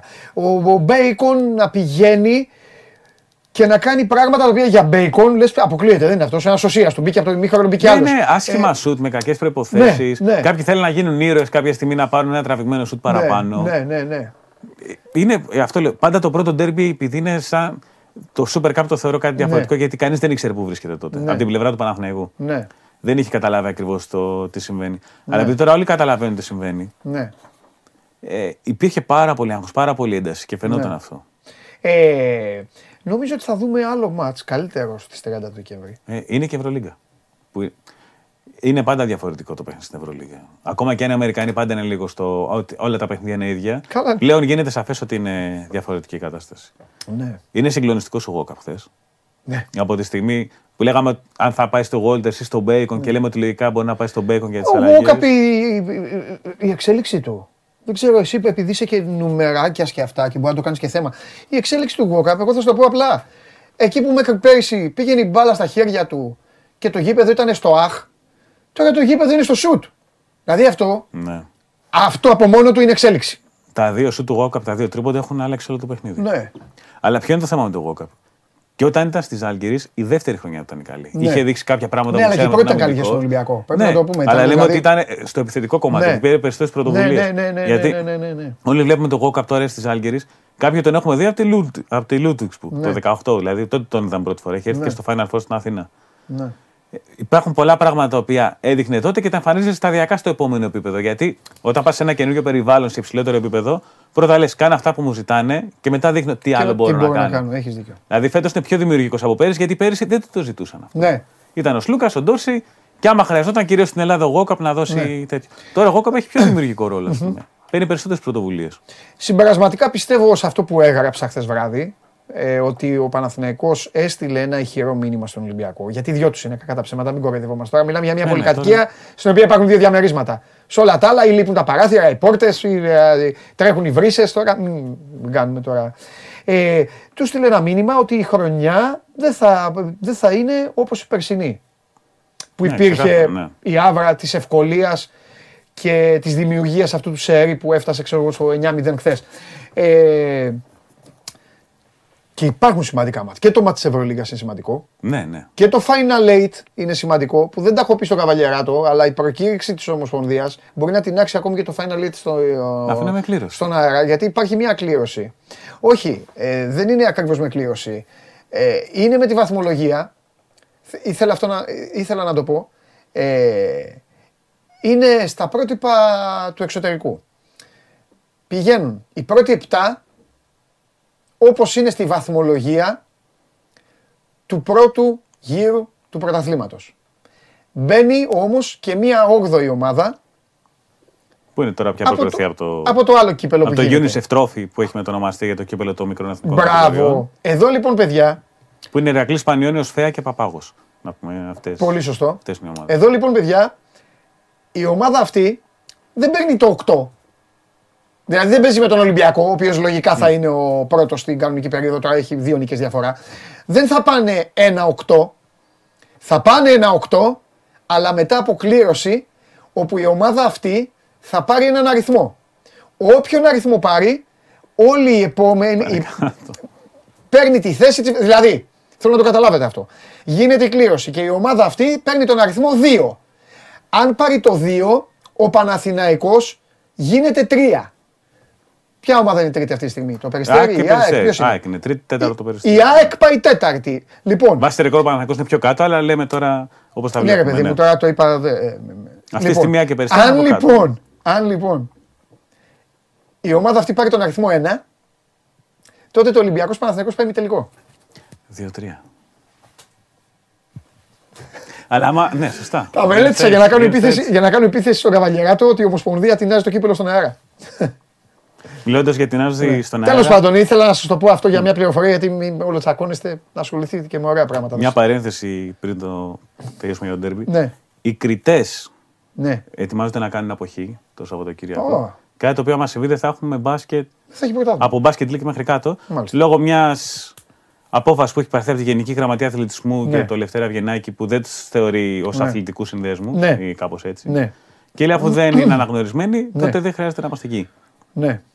Σε πολύ χοντρά γράμματα τέλος πάντων είναι κάπως έτσι. Μια Είναι- παρένθεση να δούμε. Καλά το- έκανες Ναι. και επειδή την ταξίδεψα την κουβέντα, είπα λοιπόν για το μήνυμα σε εισαγωγικά που στείλει ο Παναθηναϊκός. Απ' την άλλη θέλω να πω και κάτι. Συμφωνώ 1000 με τον Μπαρτζόκα για τη δήλωση που έκανε. Συμφωνώ με αυτό που είπε. Με το 20-30 Ότι πόντους. κάποιο, ναι, ότι εντάξει. Κάποιος βλέπει το σερί, ρε παιδί μου, και εντάξει, δεν, δεν το διαβάζει τον μπάσκετ. Δεν λέω σαν και εσένα. Ω, Ούτε καν καταλαβαίνω, ε, ναι. πιο. Δεν είναι αυτά τα παιχνίδια να τελειώνουν 20-30 πόντους. Εντάξει, αυτό το πιστεύουν οι οποιασδήποτε ομάδα τέλος πάντων. Ναι. Είναι στο κυρίως βλέπω την ομάδα μου. Ναι, αυτό. Αυτό. Σε Ναι, τέτοια έλα φάση. μωρέ, εντάξει. 9-0, ε, ε, εντάξει, σερί. Δεν Πάντως είναι έτσι. είναι ένα παιχνίδι το οποίο και οι δύο ομάδες έχουν λόγο να πιστεύουν ότι την άλλη φορά θα είμαι καλύτερος γιατί δεν θα μου ξανατύχει, ας πούμε. Ναι, το τάδε. Να έχω σε τόσο άσχημη μέρα και Παπα-Νικολάου και Λερζάκη να πει Ολυμπιακός ή και το Ναι, Μακίση. ναι, ναι, ναι. Ή ο Παναθηναϊκός να έχω τόσο κακό τον Τέρικ Βίλιαμ ή να μην πάρω κάτι από τον κουντάι της. Έχουν λόγο να πιστεύουν ότι την άλλη φορά που θα συναντηθούν θα είναι διαφορετικές συνθήκες γιατί δεν γίνεται να... κάποια πράγματα που συνέβησαν. Ναι. Ή Ο Παναθηναϊκός μπορεί να πει ότι έφτασε στον πότε ένα παιχνίδι με τον Μπέικον να μην είναι καλός. Ναι. Για παράδειγμα. Ναι. Ή ο Ολυμπιακός ότι νίκησε παρά το γεγονός ότι πήρε ελάχιστα από 8 από τους 12 παίκτες του σχεδόν στην επίθεση. Με το θέμα αυτό είναι με τον Ολυμπιακό όμως ότι αυτό το παίρνει ένα μήνα Ναι. τώρα, ένα μισή. Ε, και ο Παναθηναϊκός, με εξαίρεση το Ο Williams, Παναθηναϊκός αυτοί που όμως- είναι να βγουν μπροστά βγήκανε. Ναι, αλλά ο Παναθηναϊκός έχει ανωδική αλλαγή. Ναι, αυτό είναι διαφορά. Ο Ολυμπιακός έχει καβατζώσει πολύ καλές νίκες. Έχει καβατζώσει την πρώτη θέση στο πρωτάθλημα και πάει με αυτό. Αλλά επειδή εχθρός του καλού είναι το καλύτερο, πρέπει και οι δύο να δουν τι μπορούν να κάνουν καλύτερα. Ο Παναθηναϊκός το κάνει με κάτι το οποίο εμείς εδώ το λέγαμε σε αυτό το τραπέζι και ορισμένοι λέγανε Μα τι είναι αυτά που λέτε. Δηλαδή, για να φτιάξει την ομάδα σου, αυτό μου το είχε πει κάποτε ο συγχωρημένο ο Ντούντα, πρέπει να πάρεις και μια σκληρή απόφαση. Και την πήρε τη σκληρή απόφαση. Μάλιστα τα- τα- το είχαμε πει εδώ και λέγανε κάποιοι Μα τι είναι αυτά που λέτε, τον Γκριγκόνης και αυτά. Και ο Ολυμπιακός δεν ξέρω αν θα πρέπει να πάρει απόφαση, αλλά θα πρέπει κάτι να κάνει. Πρέπει να, επαναξ- να επαναξετάσει κάποια πράγματα. Ε, Δεν γίνεται, το έχουμε συζητήσει αρκετές φορές. Ναι. Και κοίτα ποιο είναι το θέμα στην Ελλάδα που το λέμε. Αν μια ομάδα πηγαίνει άσχημα και τη σχολιάζει, λες τώρα τι χτυπάς που είναι κάτω. Αν πηγαίνει καλά και τη σχολιάζει, λες γιατί το κάνει αυτό, κάνετε κακό στην ομάδα. Για Όχι, εγώ οποιαδήποτε νομίζω ότι ομάδα, η αλλά- σωστή κριτική πρέπει να γίνεται όταν μια ομάδα πάει καλά. Δηλαδή και, και, που, κερ- και που τώρα κερδίζει ο Παναθηναϊκός πάλι έχεις πράγματα να συζητήσεις. Καλά, δηλαδή, εννοείται. το πίσω από τον Παπαγιάννη είναι ένα θέμα με τον Κουντάιτη όταν είναι υψηλού ρυθμού τα παιχνίδια. Ναι. Είναι ξεκάθαρο. Πίσω από τον Τέρι Williams φάνηκε ξανά ότι υπάρχει πρόβλημα. Ναι. Δηλαδή, όταν έβγαιναν ο Williams και ο Παπαγιάννης δεν μπορούν καν να πάρουν ανάσταση στον Παναθηναϊκό. Ναι. Ακόμα και αυτός ο κακός Williams Ναι. που έπαιξε 33 λεπτά, αν έβγαινε από το παρκή υπήρχε πρόβλημα στη θέση 4. Στον Ολυμπιακό αντίστοιχα. Είναι ξεκάθαρο ότι με 6,5 παίχτε δεν μπορεί να βγάλει σεζόν. Ναι. Και δεν είναι θέμα κακές. Είναι θέμα Ναι. Να δεις τα πράγματα ακριβώς όπως είναι. Και δεν μιλάμε για την Ελλάδα που μπορεί να μπει ο Χ 11ο 12ο παίκτης. Δεν θα πούμε ονόματα, είναι ξεκάθαρο ποιος είναι 11ο 12ο παίκτης κάθε ομάδας. Ναι. Και να βάλει 17 πόντους στον Ιωνικό ή στον Κολοσσό ή στον Προμηθέα, οπουδήποτε. Μην μένω στη συγκεκ- συγκεκ- συγκεκριμένη Και τώρα ομάδα. θα σου, κάνω, Α, ναι. θα σου κάνω την τελευταία ερώτηση για να σε αφήσω να συνεχίσεις το φοβερό σου έργο. Για τον Ολυμπιακό κάτι. Τακτικό. Όχι παρασκηνιακό. Άμα ήταν παρασκηνιακό, θα σου το έλεγα. Όλο κάναν λένε. Εγώ είχα πει κάτι το καλοκαίρι. Στο Σπύρο. Μη, ουέ και αλίμονο, μη βρεθούν στη θέση στον Ολυμπιακό, όχι ο κόσμος του Ολυμπιακού, και λένε Χασάν Μάρτιν που είσαι; Μπολομπόι πώς βλέπεις; Είχαμε μια συζήτηση με τον Γιάννη Φιλέρη τη μέρα που ήρθε. Γιατί λέμε ότι στο πρώτο δίμηνο Ολυμπιακός πάνω κάτω παίρνει αυτά που έπαιρνε από τους παίκτες που έπαιρνε και πέρυσι. Γιατί, Γιατί πέρυσι ο Χασάν Μάρτιν το πρώτο δίμηνο λόγω της επέμβασης στο γόνατο και... ήταν από μέτριο ως κακός. Τη... Αλλά επειδή ήξερε τι να περιμένεις από τον Μάρτιν την προηγούμενη σεζόν, δεν ανησυχούσες. Κάποιοι ανησυχούσαν, εντάξει, αλλά έχοντας δει τον Μάρτιν, ήξερες. Ο Μπολομπό είναι ασταθής. Από τότε που έπαθε εκείνο το ψευτοδιάστρεμα. Ψευτοδιάστρεμα. Διάστρεμα ήταν, ναι, ότι ναι. δεν φάνηκε να είναι κάτι πολύ σοβαρό. Ε, Προφανώς τον έχει επηρεάσει. Έχασε το ρυθμό του από εκείνο το σημείο και μετά. Και ενώ δεν δίνει πράγματα μπροστά που δεν θα δίνει αυτά που δίνει ο Μάρτιν. Επίσης το είχαμε συζητήσει. Γιατί ο Μάρτιν τα τελειώματά του και το πάντρεμά του με τον Σλούκα, γιατί ήταν και δύο αριστερόχειρες, που επίσης είναι πολύ ιδιαίτερος σε επί κέντρο με δύο αριστερόχειρες. Ξέχωρα ότι είναι καλός ο ναι, Μάρτιν ναι, στα ναι, τελειώματά του. Ξέχωρα ότι ήξερες ότι μπροστά θα δώσει ότι ο Μάρτιν. Φαίνεται ότι και πίσω να δίνει κάτι οριακά περισσότερο. Και κυρίως έχει πολλά σκαμπανεβάσματα. Το να μην ξέρεις τι να περιμένεις από το δεύτερο σέντερ σου είναι ένα ζήτημα. Δηλαδή, εγώ είχα, ήμουν λίγο περίεργος να δω αν θα είναι ο Μπόλομπο ή ο Μπλακ αυτός ο οποίος θα κοπεί χθες. Ναι. Φαίνεται ότι θα κοπεί ο Μπλακ. Ναι, ναι. Αλλά αν ο Μπλακ, ας πούμε, στα επόμενα παιχνίδια που συνήθως ο κόουτς ο Μπαρτζώκας πρώτα βάζει τον Μπλακ και μετά τον Μπόλομπο στην Ευρωλίγκα. Ναι. Αν κάνει ένα-δύο καλά παιχνίδια. Δεν ξέρω μήπως φτάσουμε στο σημείο που γίνει ο Μπλακ δεύτερος. Ναι. Δεν είναι ο Μπλακ που ήταν. Άμα ήταν, δεν θα ήταν τρίτο σέντερ στον ναι. Ολυμπιακό. Θα παίρνει 900 χιλιάρικα, θα ήταν σε μια άλλη ομάδα. Αλλά είναι ένα ζήτημα το τι είπε ο Ολυμπιακός πίσω από το Βεζέκοφ και το Φαλ. Γιατί ούτε ο Πίτερς είναι καλός. Μάλιστα. Δεν ξέρω πώς το βλέπεις εσύ. Ε, κοίταξε να δεις. Θα σου απαντήσω. Εγώ είμαι κοινικός. Ο Ολυμπιακός αυτή τη στιγμή δεν έχει σταθερό δεύτερο σέντερ και έχει ένα πρώτο σέντερ το οποίο δεν μπορεί να του υπηρετήσει όλα τα πλάνα των αντιπάλων. Έχει πρόβλημα εκεί. Ο Κάναν κρύβεται. Ο Κάναν το μόνο που δημιουργεί αυτή τη στιγμή. Γιατί έχεις πληθώρα, έχεις το Μακίσικ, το Λαρετζάκι. Ο Κάναν το μόνο που ναι. δημιουργεί αυτή τη στιγμή είναι χάλασμα στους χρόνους συμμετοχής και ρίσκο, πιθανό ρίσκο σε περίπτωση τραυματισμών ναι, ναι. και σε καθεστώς ανισορροπίας. Έχει αρκετά, αρκετά χρόνια στην περιφέρεια ο Ολυμπιακός. Μπορεί να το καμουφλάρει. Και συν της άλλης, ο Κάναν είναι αυτό που λέμε. Εμείς εδώ ποτέ δεν θα θάψουμε τον Κάναν, ποτέ δεν θα πούμε ε, άχρηστε Κάναν. Γιατί δεν είναι άχρηστος. Ο Κάναν είναι ένας παίκτης που πρέπει να βρει ρυθμό. Αν του το δώσει ο Μπαρτζόκας, έχει καλό. Αν δεν του το δώσει και τον έχει σαν να έχεις ένα σκυλί ναι. που να θέλει να τρέξει και να το έχεις συνέχεια στο πάρκο και να το έχεις έτσι, να μην, να μην το τραβάς στο λουρί, ε, το να φύγει να πάει στο καλό. Πάρε έναν να, να, να κάθεται σούζα. Στους ψηλούς όμως το πληρώνεις αυτό. Ναι. Γιατί δεν έχει τρίτο ψηλό Ολυμπιακό. Ναι. Και γιατί δεν εμφανίζουν άλλες ομάδες. Αυτή τη στιγμή. Ναι, γιατί θες, θα το ναι. πω απλά. Γιατί τρώγονται, τσακώνονται, κάνουν. Αν ο Παναθηναϊκός θες δεν είχε τον κουντάι της και είχε έναν άλλον, θα κερδίσει ο Παναθηναϊκός. Ή πει τον Τέρι Βίλιαμς και κανονικό Τα ακούω όλα, ναι, ναι, ναι, τα ακούω όλα, όλα τα τακτικά, τα έτσι, τα γιουβέτσι, τα κοκορέτσια. Αν ο Παναθηναϊκός από πίσω, από τον κουντάι της είχε δεν ξέρω ποιον, θα είχε κερδίσει. Γιατί θα έμπαινε το rotation, ο Παπαγιάννης θα παίρνει θα ξανά έμπαινε, θα άλλαζε, θα έκανε και δεν θα μπορούσε ο Φαλ. Δεν μπορεί ο Φαλ. Ε, είναι ένας υπέροχο γίγαντας που δεν μπορεί να παίζει όσο ο Βεζέγκοφ. Δεν γίνεται να παίζει. Τέτοια κορμιά να παίζουν 32-33 λεπτά. Σε, σε συνεχόμενα παιχνίδια δεν γίνεται. Έτσι. Γι' αυτό έχεις τους πιο αθλητικούς για να Έτσι. παίρνουν την ότι θα πρέπει με τον Πίτερς. Θα πρέπει να. Εντάξει, εκεί θα πρέπει να τα βρει υπηρεσία.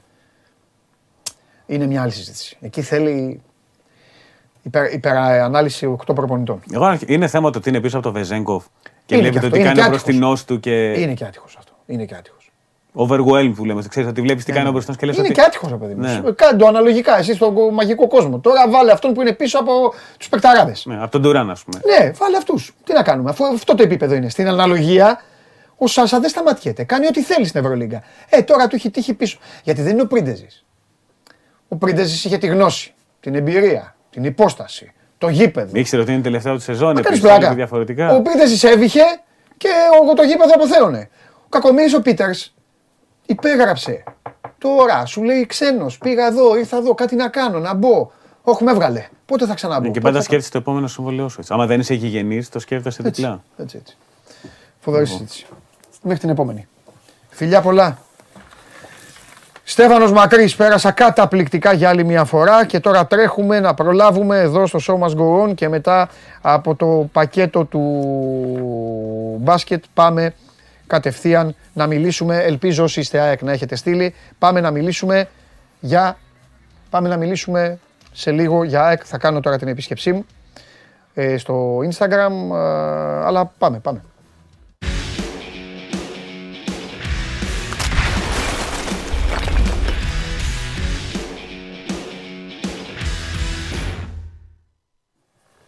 Πάμε.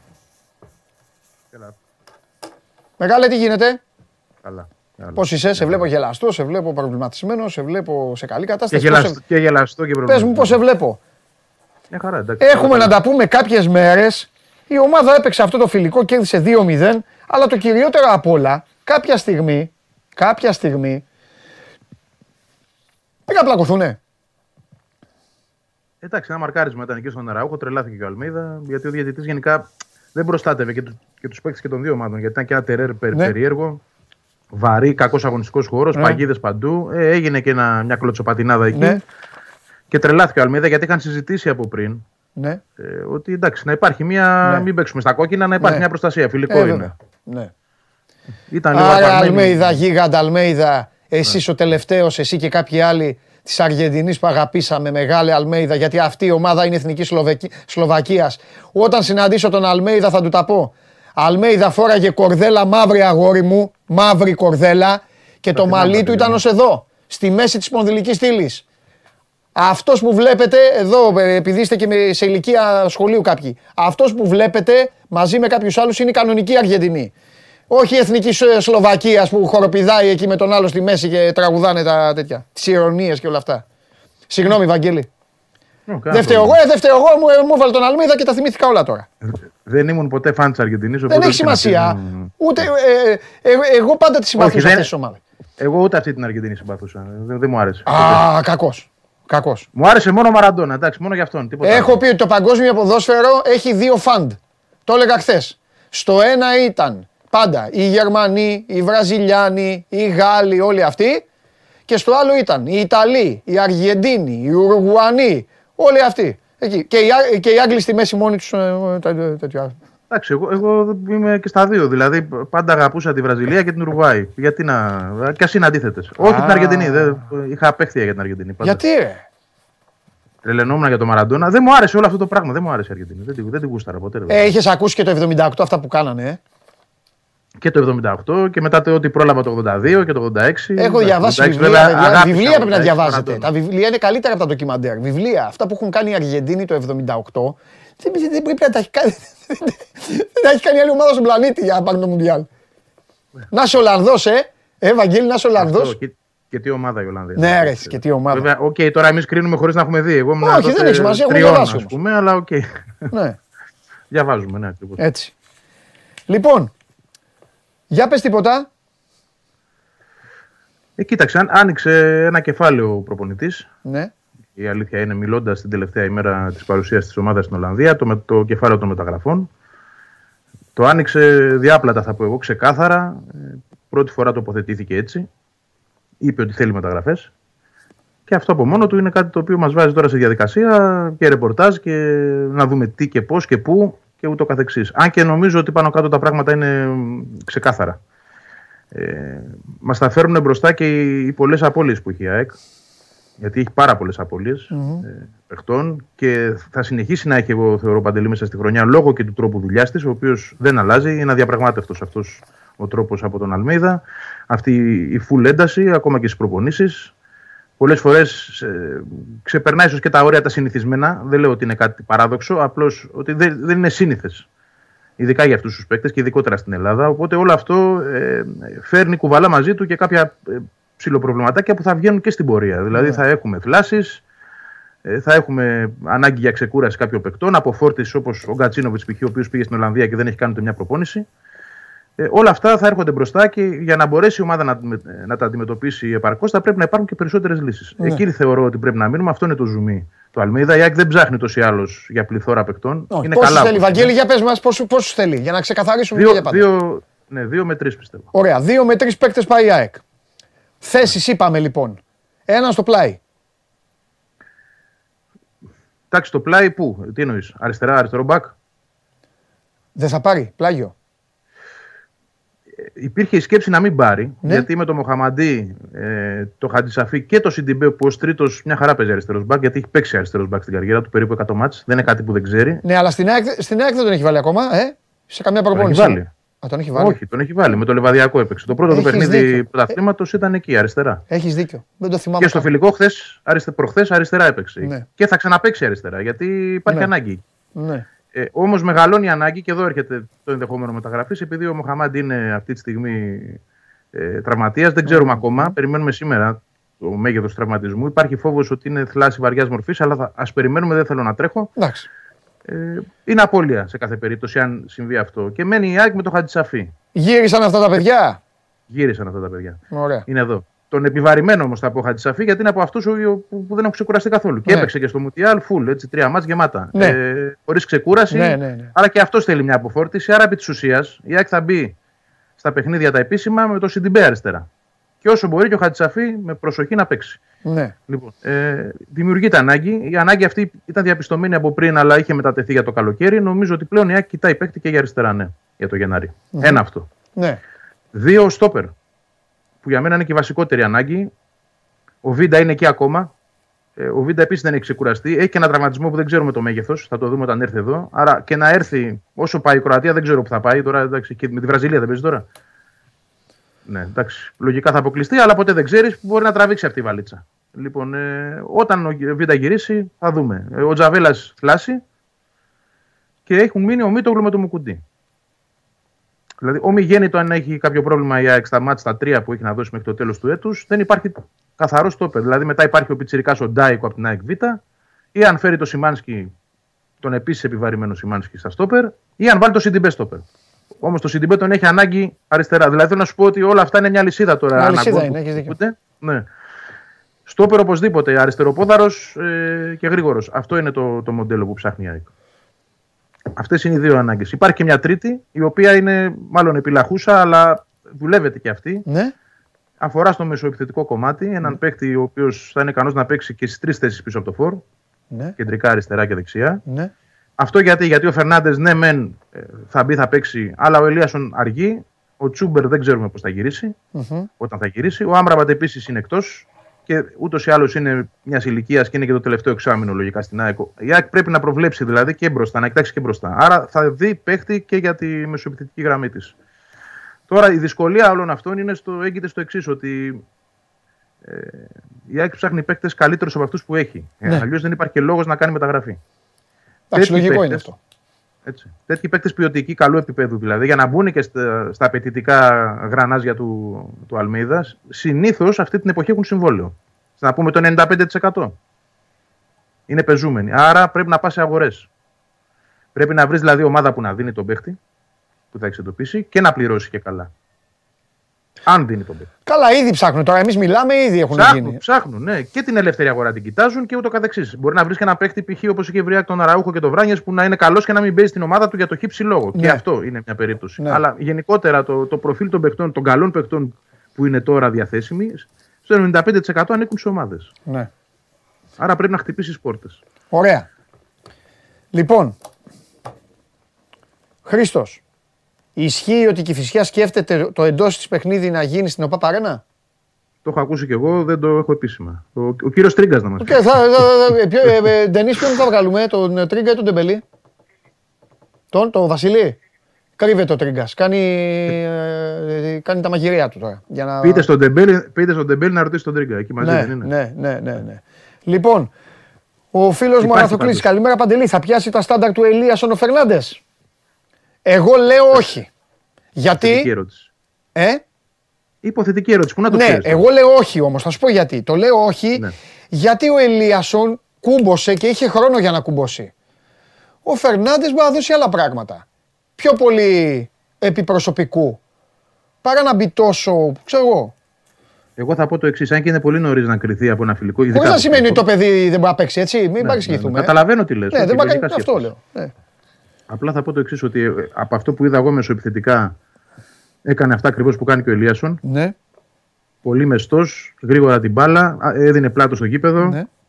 Πήγαινε στο ένας με έναν όπως το έκανε και ο Ελίανσον όποτε Ναι. είχε και κοιτούσε πρώτα την μπάσα. Ναι. Βέβαια, ξέρουμε ότι ο Φερνάντες έχει περισσότερο γκολ από τον Ελίασον. Ναι, Έχουν ίδιο αριθμό assist στο πρωτάθλημα Ναι. από πέντε, Ναι. αλλά ο Φερνάντες έχει βάλει και τρία γκολ. ναι. Άρα ξέρουμε ότι απειλεί περισσότερο. Για μένα το πρόβλημα δεν είναι εκεί, Ναι. αν υπάρχει πρόβλημα, ή αν υπάρχει ένα ζήτημα το οποίο είναι λογικό αυτή τη στιγμή να υφίσταται. Η είναι υποστήριξη ανασταλτικά, το είπε ανασταλτικά και ο όμως, προπονητής. Μπράβο. Ναι, ναι. Ε, μα Το είπε και ο προπονητής αυτό, ότι θέλει δουλειά αυτό το κομμάτι. Δεν, δεν είπε ότι δεν γίνεται, είπε ότι θέλει δουλειά. Και να δούμε Ε. και πώς, πώς θα μπει στην πίεση ο Φερνάντες. Εγώ γι' αυτό λέω όχι. Ο Ελίασον το έκανε σαν να ήταν ρομποτάκι, Ναι. όπως και οι υπόλοιποι. Αυτό θέλει Θα δουλειά. μετρήσει και. Θέλει- θα μετρήσει, ναι. Θέλει δουλειά, θέλει καλή φυσική κατάσταση. Ε, είπε ο Αλμέιδα γι' αυτό ότι τον είδε πολύ καλά. Ναι. Ότι ήρθε, ήταν πολύ καλά σωματικά. Ε, το οποίο είναι υπέρ έτσι, για τον Ναι. παίχτη. Αλλά σίγουρα θέλει ένα χρόνο. Όταν μπαίνει Ναι. σε μια καλοκουρδισμένη μηχανή, Παντελή, ε, δεν είναι και τόσο απλό. Άλλο να δουλεύεις μαζί της από το καλοκαίρι, Ναι. άλλο να μπαίνεις ξαφνικά σε ένα σύνολο το οποίο ήδη λειτουργεί κάπως και εσύ πρέπει να μάθεις να ακολουθήσει όλους τους άλλους. Είναι καλό βέβαια ότι μπήκε σε ένα διάστημα που είχε ένα μήνα μπροστά για να Ναι. δουλέψει. Έτσι. Και υπάρχει- Αν ερχόταν το Γενάρη θα ήταν χειρότερα Και τα πράγματα. υπάρχει κι άλλο ένα καλό, Βαγγέλη. Υπάρχει άλλο ένα καλό. Ότι η ΑΕΚ είναι κανονική ομάδα και παίζει πολύ καλό ποδόσφαιρο.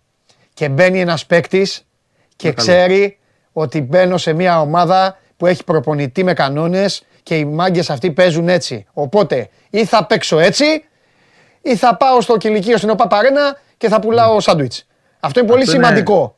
Σημαντικό. Γιατί και όταν διαπραγμάτευτο μπαίνουν για και- όλους. και στην ΑΕΚ το έχει ζήσει και σε άλλες ομάδες. Άμα η ομάδα είναι στα, ε, στα άσχημα και εμφανιστεί κάποιος, θα πει εντάξει, έλα, εγώ θα τους σώσω κιόλας, θα κάνω και το κομμάτι μου. Δεν είναι. Και θα χαθεί κιόλας μέσα. Ε, ναι, ναι, θα χαθεί. ναι. Αν το σύνολο δεν είναι καλό, θα χαθεί. Ειδικά Ναι. ένας, ε, ένας νιόφερτος. Ε, ισχύει 100% αυτό που λες και νομίζω ότι και ο Φερνάντες με το που πάτησε ε, Ναι. προπόνηση, γήπεδο για προπόνηση, αμέσως ε, έδειξε ότι η διάθεσή του είναι να κάνει αυτό που του λένε, Ναι. Αυτό που πρέπει να υπηρετήσει. Θέλει δουλειά το ανασταλτικό σίγουρα. Αλλά, Λοιπόν. οκ, αυτά ε, με την πάροδο του χρόνου να πω βέβαια ότι Ναι.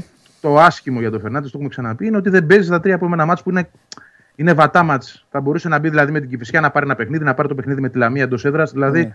χάνει αυτή την ευκαιρία. Θα πέσει κατευθείαν στα δύσκολα. Ναι. Δηλαδή με το, είναι διαθέσιμο η ΑΕΚ έχει να παίξει με τον Μπάσε εκτός έδρας και μετά με τον Παναθηναϊκό. Η απέτηση δηλαδή απευθείας θα είναι μεγάλη για εκεί. Μάλιστα. Χωρί χρόνο προσαρμογής. Λοιπόν, ένας φίλος λέει: Ξέρει ότι είναι η Ρωσιλία, αλλά θυμίζει λίγο ΑΕΚ το ποδόσφαιρο της Βραζιλίας. Εντάξει, τώρα αυτό. Λοιπόν, έχουν τρελαθεί οι αεξίδε. Πάμε. Πότε θα έχουμε πρόγραμμα πρωταθλήματος; Πέτρο μου θα το πει κάποια στιγμή η Super League. Ε, στην Ελλάδα είσαι, ρε Πέτρο, και εσύ τι θέλεις. Ε, μπορεί να κινηθεί για δανεικό εξτρέμι ΑΕΚ, αν δεν βγει, λέει ο Φερνάντες με τέτοιο τζούμπερ. Εντάξει, σκληρός Ναι, ο το είπα φίλος και πριν ότι κοιτάζει παιχτική. Η ΑΕΚ ναι, Ναι. και η ιδανική είναι στο κόλπο. Ναι. Φυσικά. Λοιπόν, Πάντα, πάντα όμως να υπάρχει η ΑΕΚ πλέον έχει μια πολιτική που δεν θα ξεφύγει από αυτήν. Εντάξει, το έκανε με τον Πινέδα γιατί ήταν Ναι. ειδική περίπτωση και τον ήθελε ο προπονητής. Η δανεική της για τους δανεικού Ναι. της πρέπει να υπάρχει η προοπτική να μπορεί να τους αγοράσει. Αλλιώς δεν υπάρχει λόγος να το κάνει. Λοιπόν, ο Χρήστος λέει αν αληθεύει ότι το αριστερό μπακ που κοιτάει είναι ο βασικός της Πολωνίας. Ποιος είναι ο βασικός της Πολωνίας, ο, ο, δεξιά έχει τον Γκάς και αριστερά έχει τον. Αχ, κόλλησα τώρα. Έχει ακούσει θυμάμαι τέτοιο και εγώ πράγμα; το. Τέλος πάντων, θα μου Όχι, το πούνε δεν το εμένα έχω να δω. ακούσει. Έχει, έχει γραφτεί κάπου, εγώ δεν το έχω ακούσει έτσι. Το Α, έχω δει α, γραμμένο. Α, α, α. Όχι σε ρεπορτάζ, περισσότερο ως φημολογία Ναι. κυκλοφορεί. Ε, δεν έχω υπόψη μου κάτι. Χωρίς να λέω ότι δεν είναι έτσι. Εγώ δεν το ξέρω. Ναι. Θα το δούμε, θα το ψάξουμε και αυτό. Να... Τώρα ούτως ή άλλως μπαίνουμε σε μια διαδικασία να δούμε τι θέλει ο προπονητής. Ναι, ναι, ναι. ναι. Οπότε ό,τι μπορούμε θα το. θα το Λοιπόν, βρούμε. ένας άλλος φίλος πολύ. Τέλος πάντων, δεν μου αρέσει αυτό, αλλά θα, εγώ θα το πω γιατί ο άνθρωπος γενικά το λέει. Θυμίζει Ελκαντουρί, λέει ο, Γα, ο Γαλανόπουλος, κρίμα. Πρώτα απ' όλα, Η καλέ κλάση. μου φίλε, τιμή του Γαλανόπουλου είναι να μπορεί να ξέρει την μπάλα του Καντουρί να παίξει. Το γράφεις λες και είναι τίποτα και οι δύο. Το, για- το ιατρικό νομίζω, στο ιατρικό στέκεται.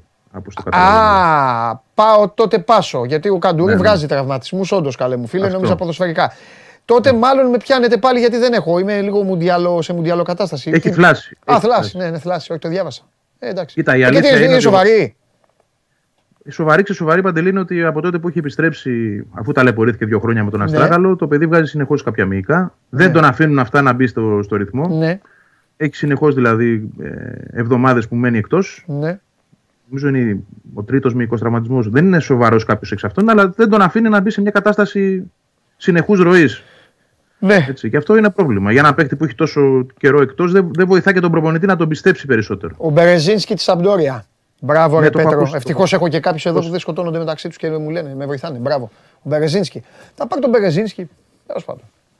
Δεν ξέρω. Είδατε όμως αεκτζίδε που σας τα έλεγα εγώ πέρυσι. Ποια είναι η ΑΕΚ η τωρινή και ποια είναι η ΑΕΚ με τον Γκρικόβιακ. Που σας είχα πει ότι δεν βλέπει κανέναν μες στα ποδητήρια. Δεν πάει έτσι. Μια ομάδα πρέπει να βλέπεις το συμπέκτη σου. Μια παίζει και μπάλα. Καλός είναι ο Επειδή- Γκρικόβιακ. Παικτάρα είναι, Καλός. αλλά τι να το κάνεις. Αλλά Τους έβλεπε κινείται σε- και δεν τους σε δύο έδινε. Τετραγωνικά. Και Δεν τα είναι μόνο γευθεία. αυτό. Ε; Δεν είναι μόνο αυτό, Παντελή. Κινείται σε δύο τετραγωνικά. Δεν κουνιέται, δεν τρέχει. Δεν Ναι, τρέχει. εντάξει. Μόλις τον είδε. Στο λέω επειδή και αυτό είναι θέμα ρεπορτάζ. Ναι. Ο Αλμίδα όταν τον είδε, Ναι.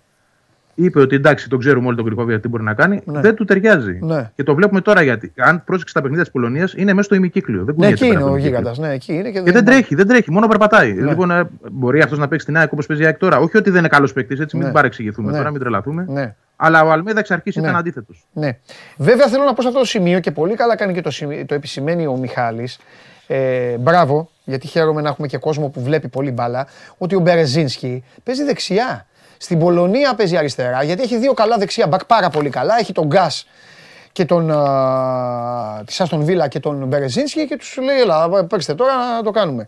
Οπότε λίγο δεν κάνει τέτοια Πάντως, Αλμέιδα. Και δεν νομίζω ότι θα δεν το- πά- δεν το δεν έχω θα πάρει και τέτοιο παίκτη, τέλος πάντων, με τα λεφτά. Δεν το έχω ακούσει Ναι. σε κάθε περίπτωση. Δεν το, δεν το υποστηρίζω. Εντάξει, ακόμα, εντάξει, κουβέντα, κουβέντα να γίνεται. Ναι, ναι, καλά κάνεις. Βαγγελάρα μου, αυτά. Έλα, άντε. Θα μιλήσουμε. Έγινε. Περνάνε οι μέρες, Βαγγέλη, περνάνε οι μέρες. Αρχίζουν οι αγώνες. Υπομονή. Ναι. Φιλιά. Υπομονή, ναι. Για χαρά. Γεια σου, Βαγγέλη μου. Λοιπόν, αυτός είναι ο Βαγγέλης Αγναούτογλου και τώρα ε, μπες μέσα, ηλία μου. Μπράβο, ηλία μου. Άλλο στον προδότη. Άλλα λίγες. Αλήθεια είναι αυτό. Άλλα λίγες. Με τις ημέρες πάω. Ο Ηλίας Μοναδικά. Καλονάς είναι εδώ λοιπόν για τα σημερινά δεδομένα Mundial Facts Powered by Stichiman.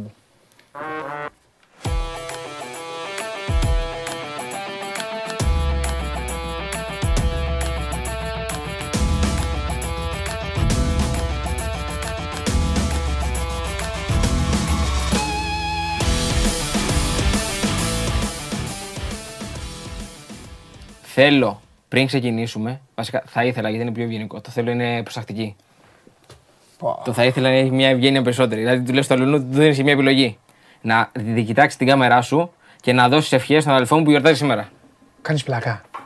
Για να το κόψεις μετά, το βάλεις στο, στα Instagram του για αυτά. Μόνο, εγώ- μόνο εγώ μπορώ να το κάνω αυτό. Και Ε, χαίρομαι, ε, βέβαια, γιατί το καταλήγω. Ε, δε- γιατί δεν το κάνατε το πρωί, κύριε Καλονά. Αυτό θα σου πω εγώ. Μπράβο. Θα σου πω εγώ. Γιατί η οικογένεια Καλονά. Η Οικογένεια Στηρίζεις, Καλονά. ναι. Στηρίζει μόνο το σώμα γκολ. Και πολύ καλά κάνει. Η οικογένεια Καλονά ξέρει και μπάσκετ. Φίλος μου ο μπαμπάς. Φίλος μου. Μπαμπάς είναι ευχαριστημένος από την πορεία της ομάδας. Εντάξει, μην μην λέμε ομάδα. Ε, ναι, ναι. Ευχαριστημένος. Πολύ καλά Καλά, παίζει. εντάξει. Ευχαριστημένος. Νίκο μου να είσαι υγιής, να είσαι ευτυχισμένος, να είσαι χαρούμενος και να ξέρεις ένα πράγμα. Τα πιο όμορφα πράγματα στη ζωή είναι αυτά που δεν σου λένε οι άλλοι και είναι αυτά που ανακαλύπτεις μόνος σου. Γι' αυτό βγαίνε να ανακαλύπτεις και μην κάθεσαι σπίτι και περνάς ζωή όπως ο αδερφός σου. Αυτό έχω να πω. Ναι, δεν έχουν καμία σχέση. Μπράβο. Αυτό είναι αυτό που λες. Μπράβο Νίκο. Αυτός είναι αυτό που λες. Μπράβο Νίκο. Α, έτσι είναι. Τι; Ωραία, δεν έχει τον Νίκος κάθε μέρα να έχετε εδώ να, να, να, να πηγαίνεις να- Άμα δεν ήταν στην Κέρκυρα, θα ερχότανε. Στην Κέρκυρα είναι ο Νίκος. Ε, ε. ναι. Αλλάζουμε. Κάνουμε τράμπα. Πάμε εκεί. Πάμε εκεί. ε. Πάμε Και να θα κάνουμε και μια, εκπομπή. ένα σώμα γκόν στην Κέρκυρα. Ναι, να κάνουμε. Ωραία. Και τι Δύο. ποιον θα φωνάξουμε και τον Τάσο Κάκο; Ναι, Δεν έχουν και ομάδα πλέον. Σωστά. Τι γίνεται; Καλά, μια χαρά. Έλα να δούμε. Πάμε να ξεκινήσουμε να δούμε Έλα, ένα να facts. δούμε τίποτα. Λοιπόν, ξεκινάμε από το παιχνίδι το πρώτο, το Μαρόκο-Ισπανία. Ο Άλβαρο Μωράτα σκόραρε και στα τρία μάτς του ομίλου, παρότι συνολικά αγωνίστηκε μόλις 126 λεπτά. Ο Νταβίτ Βίγια το 2010 έγινε ο μοναδικός Ισπανός που έχει σκοράρει σε τέσσερα σερή παιχνίδια στο Μουντιάλ. Άρα αυτόν κυνηγάει αυτή τη στιγμή ο Μωράτα, που, για για τον οποίο ο Παντελή δεν ξέρω. Είμαι λίγο στη φάση του μπερδέματος. Δεν ξέρω αν είναι υπερτιμημένος ή υποτιμημένος. Συγκλονιστική, συγκλονιστική πάσα μου βγάζεις. Αυτό θα τελειώσει η καριέρα του. Και δεν ξέρουμε τι ήταν. Δεν θα ξέρουμε τι ήταν. Δεν θα ξέρουμε πού έπαιζε. δεν θα ξέρουμε πού σημαδεύτηκε. Τον έχω δει σε τόσες ομάδες. Τον έχω δει live ημιτελικό Champions League μέσα στον Περναμπέου να κλείνει το σπίτι της Real με τη φανέλα της Juventus. Juventus, ναι, ναι. Και λέω εκεί. Παίξε εκεί, ρε φίλε. Μείνε στη Juventus. Σκολά. Πότε στην Ατλέτικο. Είχε. Ναι, ναι. Υπά, υπάρχουν χρόνια, μου έχει πει άνθρωπος, ρε ο Μωράτα μου λέει εκεί, εκεί παίζει. Εγώ Δεν ξέρω.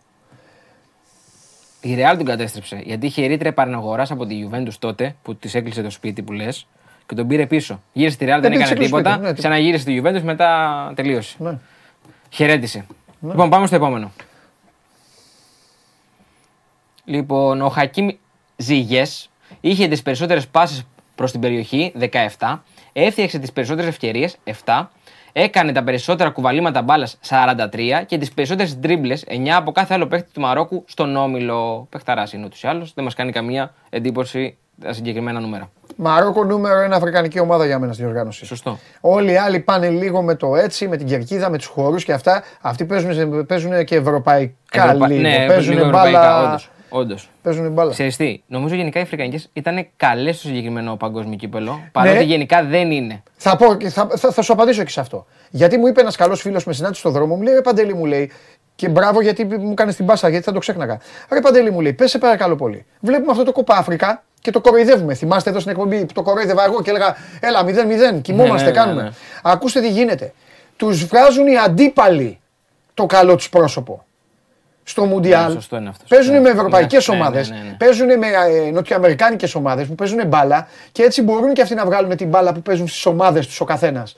Αυτοί όταν μαζευτούν μεταξύ τους και παίζουν μεταξύ τους, έρχονται 0-0. Ναι. Έρχονται, δεν, δεν, δεν μπορούν να παίξουν. Έχεις δει μάτς Κοπάφρικα. Μόνο κάτι τελικούς, αλλά- Χωρίς τακτική, χωρί Ναι, ναι. χωρίς τίποτα. Παίζει ο Χωρίς Σαλάχ, προσανατολισμό, ναι. παίζει ο Σαλάχ και ο Μανέ. Και λες ποιοι είναι αυτοί, τι κάνουν αυτοί; Δεν, δεν μπορούν να σώσουν Ναι, τίποτα. ναι, ναι, όντως. Γι' αυτό. Πάμε και στην επόμενη κάρτα. Ναι. Λοιπόν, η Ισπανία είχε 2.489 εύστοχες πάσες στον όμιλο, τις περισσότερες που είχε ποτέ ομάδα από το Μουντιάλ του 1966. Ε, τσίκι τσίκι. που- Καμία ομάδα δεν έχει χάσει σε αγώνα Μουντιάλ που είχε 82,3% κατοχή και 969 πάσεις. Όπως έκανε η Ισπανία στην ήττα από την Ιαπωνία. Είχε και αρνητικό ρεκόρ. Ε, δηλαδή, ναι, αλλά εκεί στην μπήκαν τα ημέρα. μηχανάκια. Εκεί μπήκαν δύο φορές μπροστά. Το Σουζούκι, το Μιτσουμπίσι και τα Για λοιπά. κάποιο λόγο τους βαριέμαι τους Ισπανού. Δεν τους βλέπω ευχάριστα. Δεν ξέρω γιατί. Δεν ξέρω. Μήπως έχεις επηρεαστεί από το μπάσκετ; Όχι, Όχι. ίσα ίσα. Εγώ με- μ' αρέσει η Ισπανία στο μπάσκετ. Με Ρούνταρο και Σέρχιο Γιούλ και αυτά. Έτσι. Καμία σχέση. Όχι, όχι, όχι, δεν τους βαριέμαι. Και τώρα θα παίξουν μεταξύ τους αυτοί. Ισπανο-Πορτογάλοι, ε. Ναι. Αν κάτσε να περάσει η Πορτογαλία. Δεν πάω και οι δύο. Κάτσε να δούμε σήμερα. Μην δούμε κανένα Μαρόκο Ελβετία. Θέλω ημιτελικό Αργεντινή-Βραζιλία Ναι. για να γελάσω. Ναι. Και Γαλλία. Γαλλία. Γαλλία, ε. Γαλλία, ε. Βλέπεις Αγγλία να περνάει. Γαλλία, ρε κάθαρμα, ε. Γαλλία. Sorry, coach. Γαλλία. Sorry. Τι sorry, αυτό φάει τα βελάκια, τη βλέπω. Ε, και απ' την άλλη δεν ξέρω τι βλέπω. Αγγλία, Αγγλία, Αγγλία τελικό, ρε. Θα το πάρει η Αγγλία Αγγλία. τελικό. Ε, Μια χαρά. θα το πάρει η Αγγλία. Βραζιλία, Αγγλία. Βραζιλία, Αγγλία. Εκεί είναι ποιος θα πρωτοκλάψει. Εκεί είναι πολύ κλάμα. Εκεί είναι κλάμα έτσι κι Ναι, αλλιώς. ναι, ναι, ναι, όπως είναι. Όχι, Αγγλία. θα το, θα κλαίει, αυτός θα το πάρει, θα Ναι, κλαίει, ναι, αυτός θα ναι, χάσει. ναι, Δεν ναι, είναι, ναι, είναι ναι. κλάμα. Μόνο κλάμα. Πάμε Έχουμε στο το βραδινό. μεταλλό. Ναι, ναι, πάμε στο βραδινό. Λοιπόν, Α, λέω κι εγώ. και τα 8 γκολ του Μέση και Κριστιανού Ρονάλντο, δεν θα δούμε. Ένα από τους δύο. σε Μουντιάλ έχουν μπει στη φάση των ομίλων. Ναι. Βέβαια, ε, ο Μέση, ο οποίος ήταν και αυτός μόνο με γκολ σε ομίλους, έβαλε στους 16. Να δούμε τι θα κάνει και ο Ρονάλντο. Ο Ρονάλντο δεν έχει βρει δίκτυα στους 6 νοκάουτ αγώνες που έχει αγωνιστεί Ναι. παρά τις 25 τελικές που έχει κάνει. Για να δούμε αν θα καταφέρει σήμερα. Κάτσε να ξεκινήσει βασικά Κάτσε να το βάλεις. για, για αρχή στην ε, αρχική ενδεκάδα και βλέπουμε. Πάμε στο επόμενο.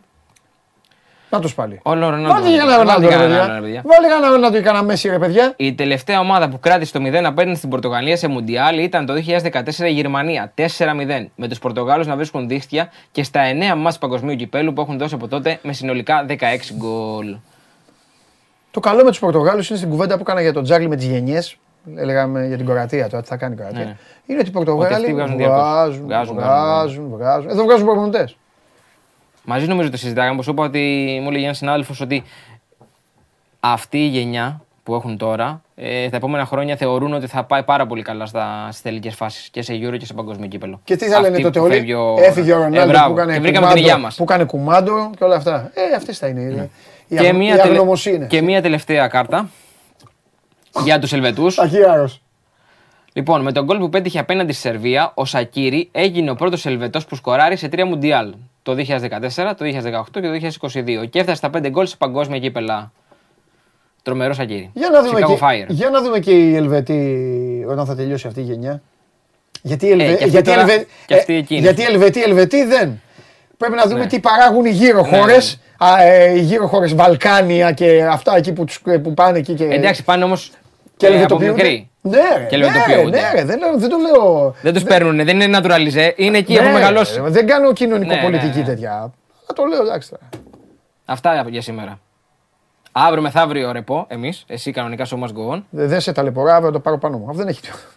Ε, εντάξει, πουλημένα είπες και Γαλλία, όλα καλά. Πουλημένο, μου πες ότι δεν είμαι πουλημένος. Δεν είσαι πουλημένος. Και Γιατί το επίσης πρέπει να παραδέχτηκες χθες. ξεκαθαρίσει Χθες το ότι, παραδέχτηκες στο είμαι, Instagram. ότι είμαι πουλημένος Μάλιστα. στη Show Must Go On, όχι γενικά πουλημένος, γιατί υπάρχουν. ε, Όχι, εννοεί. ότι είμαι πουλημένο. Δέχτηκες επιθέσεις; Δέχτηκα επιθέσεις στο Instagram μου. Ότι σε είπαν Ότι κανονικά είμαι πουλημένος. πουλημένος. Α, Αυτό ψάξ' το. Φέρεις Εγώ είπα για το σώμα Είσαι σου. ηθικός αυτούργος. Να χαίρεσαι τον αδερφό σου. Ευχαριστώ. Και του χρόνου.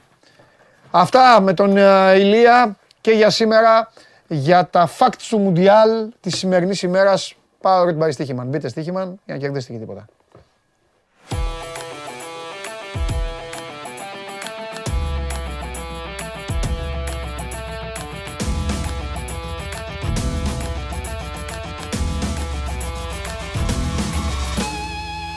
Και πριν κάνω αλλαγή παιχνιδιού και γυρίσω στη Super League και δείτε εδώ στις οθόνες σας, στα τηλέφωνά σας, στα λάπτοπ, στα τάμπλετ, στα PC, στη Smart TV, τον Δημήτρη Χριστοφιδέλη, να σας πω ότι το Μουντιάλ είναι σε εξέλιξη, ο καιρός έχει αρχίσει λίγο και κρυώνει, βλέπετε οι θερμοκρασίες πέφτουν, υπάρχει μια τάση, αν πείτε χειμώνα έχουμε, τι να κάνουμε. Και πρέπει να σκεφτούμε προτάσεις και λύσεις, η ΔΕΗ το έχει κάνει αυτό, μπείτε στην εφαρμογή της hitpumps.dei.gr και εκεί θα ανακαλύψετε εξειδικευμένες προτάσεις για το σπίτι σας. Φεύγουμε, πάμε να δούμε τι έχει ο Ολυμπιακός.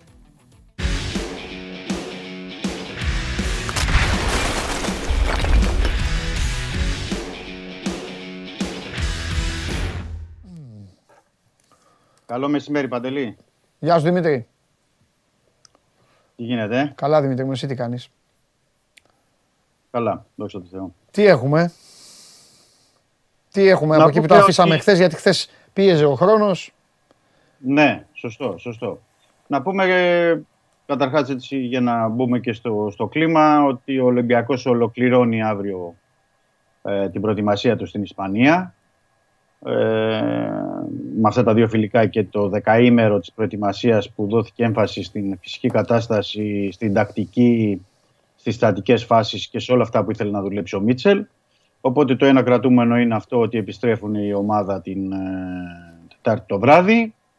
Ε, αύριο δηλαδή, αύριο βράδυ γυρίζει. Αύριο βράδυ, αύριο βράδυ γυρίζει Οκ. και μετά προετοιμάζεται ε, Πέμπτη Παρασκευή για το Σαββατιάτικο παιχνίδι με την ε, Nottingham Forest ε, στο Καραϊσκάκης που παρεμπιπτόντως να πω ότι έχουν βγει από σήμερα στην κυκλοφορία τα εισιτήρια. Είναι από 10 έως 50 ευρώ για τους φίλους του Ολυμπιακού και όσοι θέλουν να παρακολουθήσουν. Υπάρχουν ε, εισιτήρια, έχει ενημερώσει και η Nottingham Forest ότι υπάρχει ένα ε, link μέσα που μπορούν να προμηθευτούν και οι Άγγλοι φίλαθλοι εισιτήρια για να μπορούν να είναι στο, στο γήπεδο. Ε, το ένα είναι αυτό. Το δεύτερο είναι, Παντελή, ότι ολοκλήρωσαν τις υποχρεώσεις τους οι διεθνείς του Ολυμπιακού στο Μουντιάλ. Ε, τελείωσαν οι δύο Χουάνγκ, ο Ινμπομ και ο Ιτζό, ο Κούντε, ο Σισε. Οπότε σιγά σιγά τώρα αυτά τα παιδιά θα πάρουν λίγες μέρες άδεια να ξεκουραστούν και θα ενσωματωθούν για να μπαίνουμε σιγά σιγά σε ρυθμούς ε, κυπέλου αρχικά και μετά πρωταθλήματος. Ε, Εδώ να πω ότι ο, ζήτησε έξτρα άδεια, ο, όχι έξτρα άδεια, άδεια ζήτησε ο Εμβιλά και έφυγε από την Ισπανία για ένα προσωπικό πρόβλημα που έχει στη Γαλλία. Ναι. Ε, πέμπτη Παρασκευή λογικά θα είναι στην, ε, στην Αθήνα, θα είναι στην Ελλάδα για να ενσωματωθεί πάλι στην αποστολή του Ολυμπιακού. Και από τα, κατά τα άλλα από τους τραυματίες να πούμε ότι μπήκαν σε φούλου ρυθμούς γιατί είχαν προβλήματα τραυματισμών ο Παπασταθόπουλος, ο Ντόι, ε, που είναι καλά επίσης και ο Λάιντνερ που είχε το πρόβλημα. Και θα πρέπει να κάνουμε υπομονή και γιατί θα καθυστερήσει η επιστροφή όπως έχουμε πει του Σεϊνού Μπα. Το πρόβλημα που έχει, ε, έχει έρθει στην Αθήνα νωρίτερα και κάνει ένα ειδικό πρόγραμμα. Τον βλέπω ε, σε, ένα μήνα, σε ένα μήνα και κάτι να είναι έτοιμος. Οπότε στα πρώτα παιχνίδια θα πρέπει να δούμε και ο Ολυμπιακός με τι στόπερ θα μπει. Λογικά Ντόι Παπασταθόπουλο ξεκινώντας και από εκεί και πέρα όλους τους ε, υπόλοιπους. Δηλαδή το Ρέτσο και αν θα μπορεί να έχει και κάποια πρόσθετη ε, λύση. Ε, ένα ενδιαφέρον στοιχείο, έτσι για να ε, μπω και να, να ρωτήσεις και ό,τι θέλεις, είναι Ναι. ότι επέστρεψε εχθές και ο τεχνικός διευθυντής του Ολυμπιακού Ζωσέ Ανιγκό στην Αθήνα για να τρέξει τα υπόλοιπα μεταγραφικά και όταν εννοώ να τρέξει τα μεταγραφικά εννοώ και σε σχέση με τις αποδεσμεύσεις, δηλαδή με παίκτες που είναι ε, να παραχωρηθούν, γιατί έχει ζητήσει κατ' επανάληψη ο Μίτσελ κάποιοι παίκτες να φύγουν, να ελαφρύνει το ρόστερ, να μειωθεί ο αριθμός των παικτών και να μπορέσει να δουλέψει καλύτερα και βέβαια να γίνουν και οι προστίκες που πρέπει να γίνουν. Μην ξεχνάμε ότι το Σάββατο, μέσα στο Σαββατοκύριακο περιμένει το Ροντινέι Ολυμπιακός, να δούμε αν θα τρέξουν εξελίξεις με το Μαντσίνη για το Extreme, αν υπάρξει κάποιος άλλος Extreme, τι θα γίνει με τους Σέντερφορ και αν θα αποκτηθεί τρίτος όπως λέγαμε και χθες. Και φυσικά στόπερ και αριστερός μπακ. Οπότε είναι αρκετά τα θέματα που έχει και έξω αγωνιστικά ο Ολυμπιακός για να τρέξει. Και ο Ζωσάν Νιγκό κρίθηκε σκόπιμο και ήρθε από χθες στην Αθήνα και όχι μαζί με την αποστολή που θα έρθει αύριο.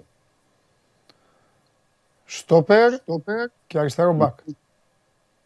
Ναι, γιατί δεξιό μπακ είναι ο Ροντινέη. Εξτρέμ θα περιμένουμε και την εξέλιξη με τον ε, Μαντσίνη και συν οτιδήποτε άλλο. Και ε, όπως είπαμε, Σέντερφορ που είναι πάντα στην, ε, ε, στο πλάνο, στο κάδρο, πώς θες να το πεις, για να δούμε τι θα γίνει πρώτα με τον Αμπακάρ Καμάρα και τον Ναι. Ιτζό και ε, τι θα γίνει με την προστίκη εκεί.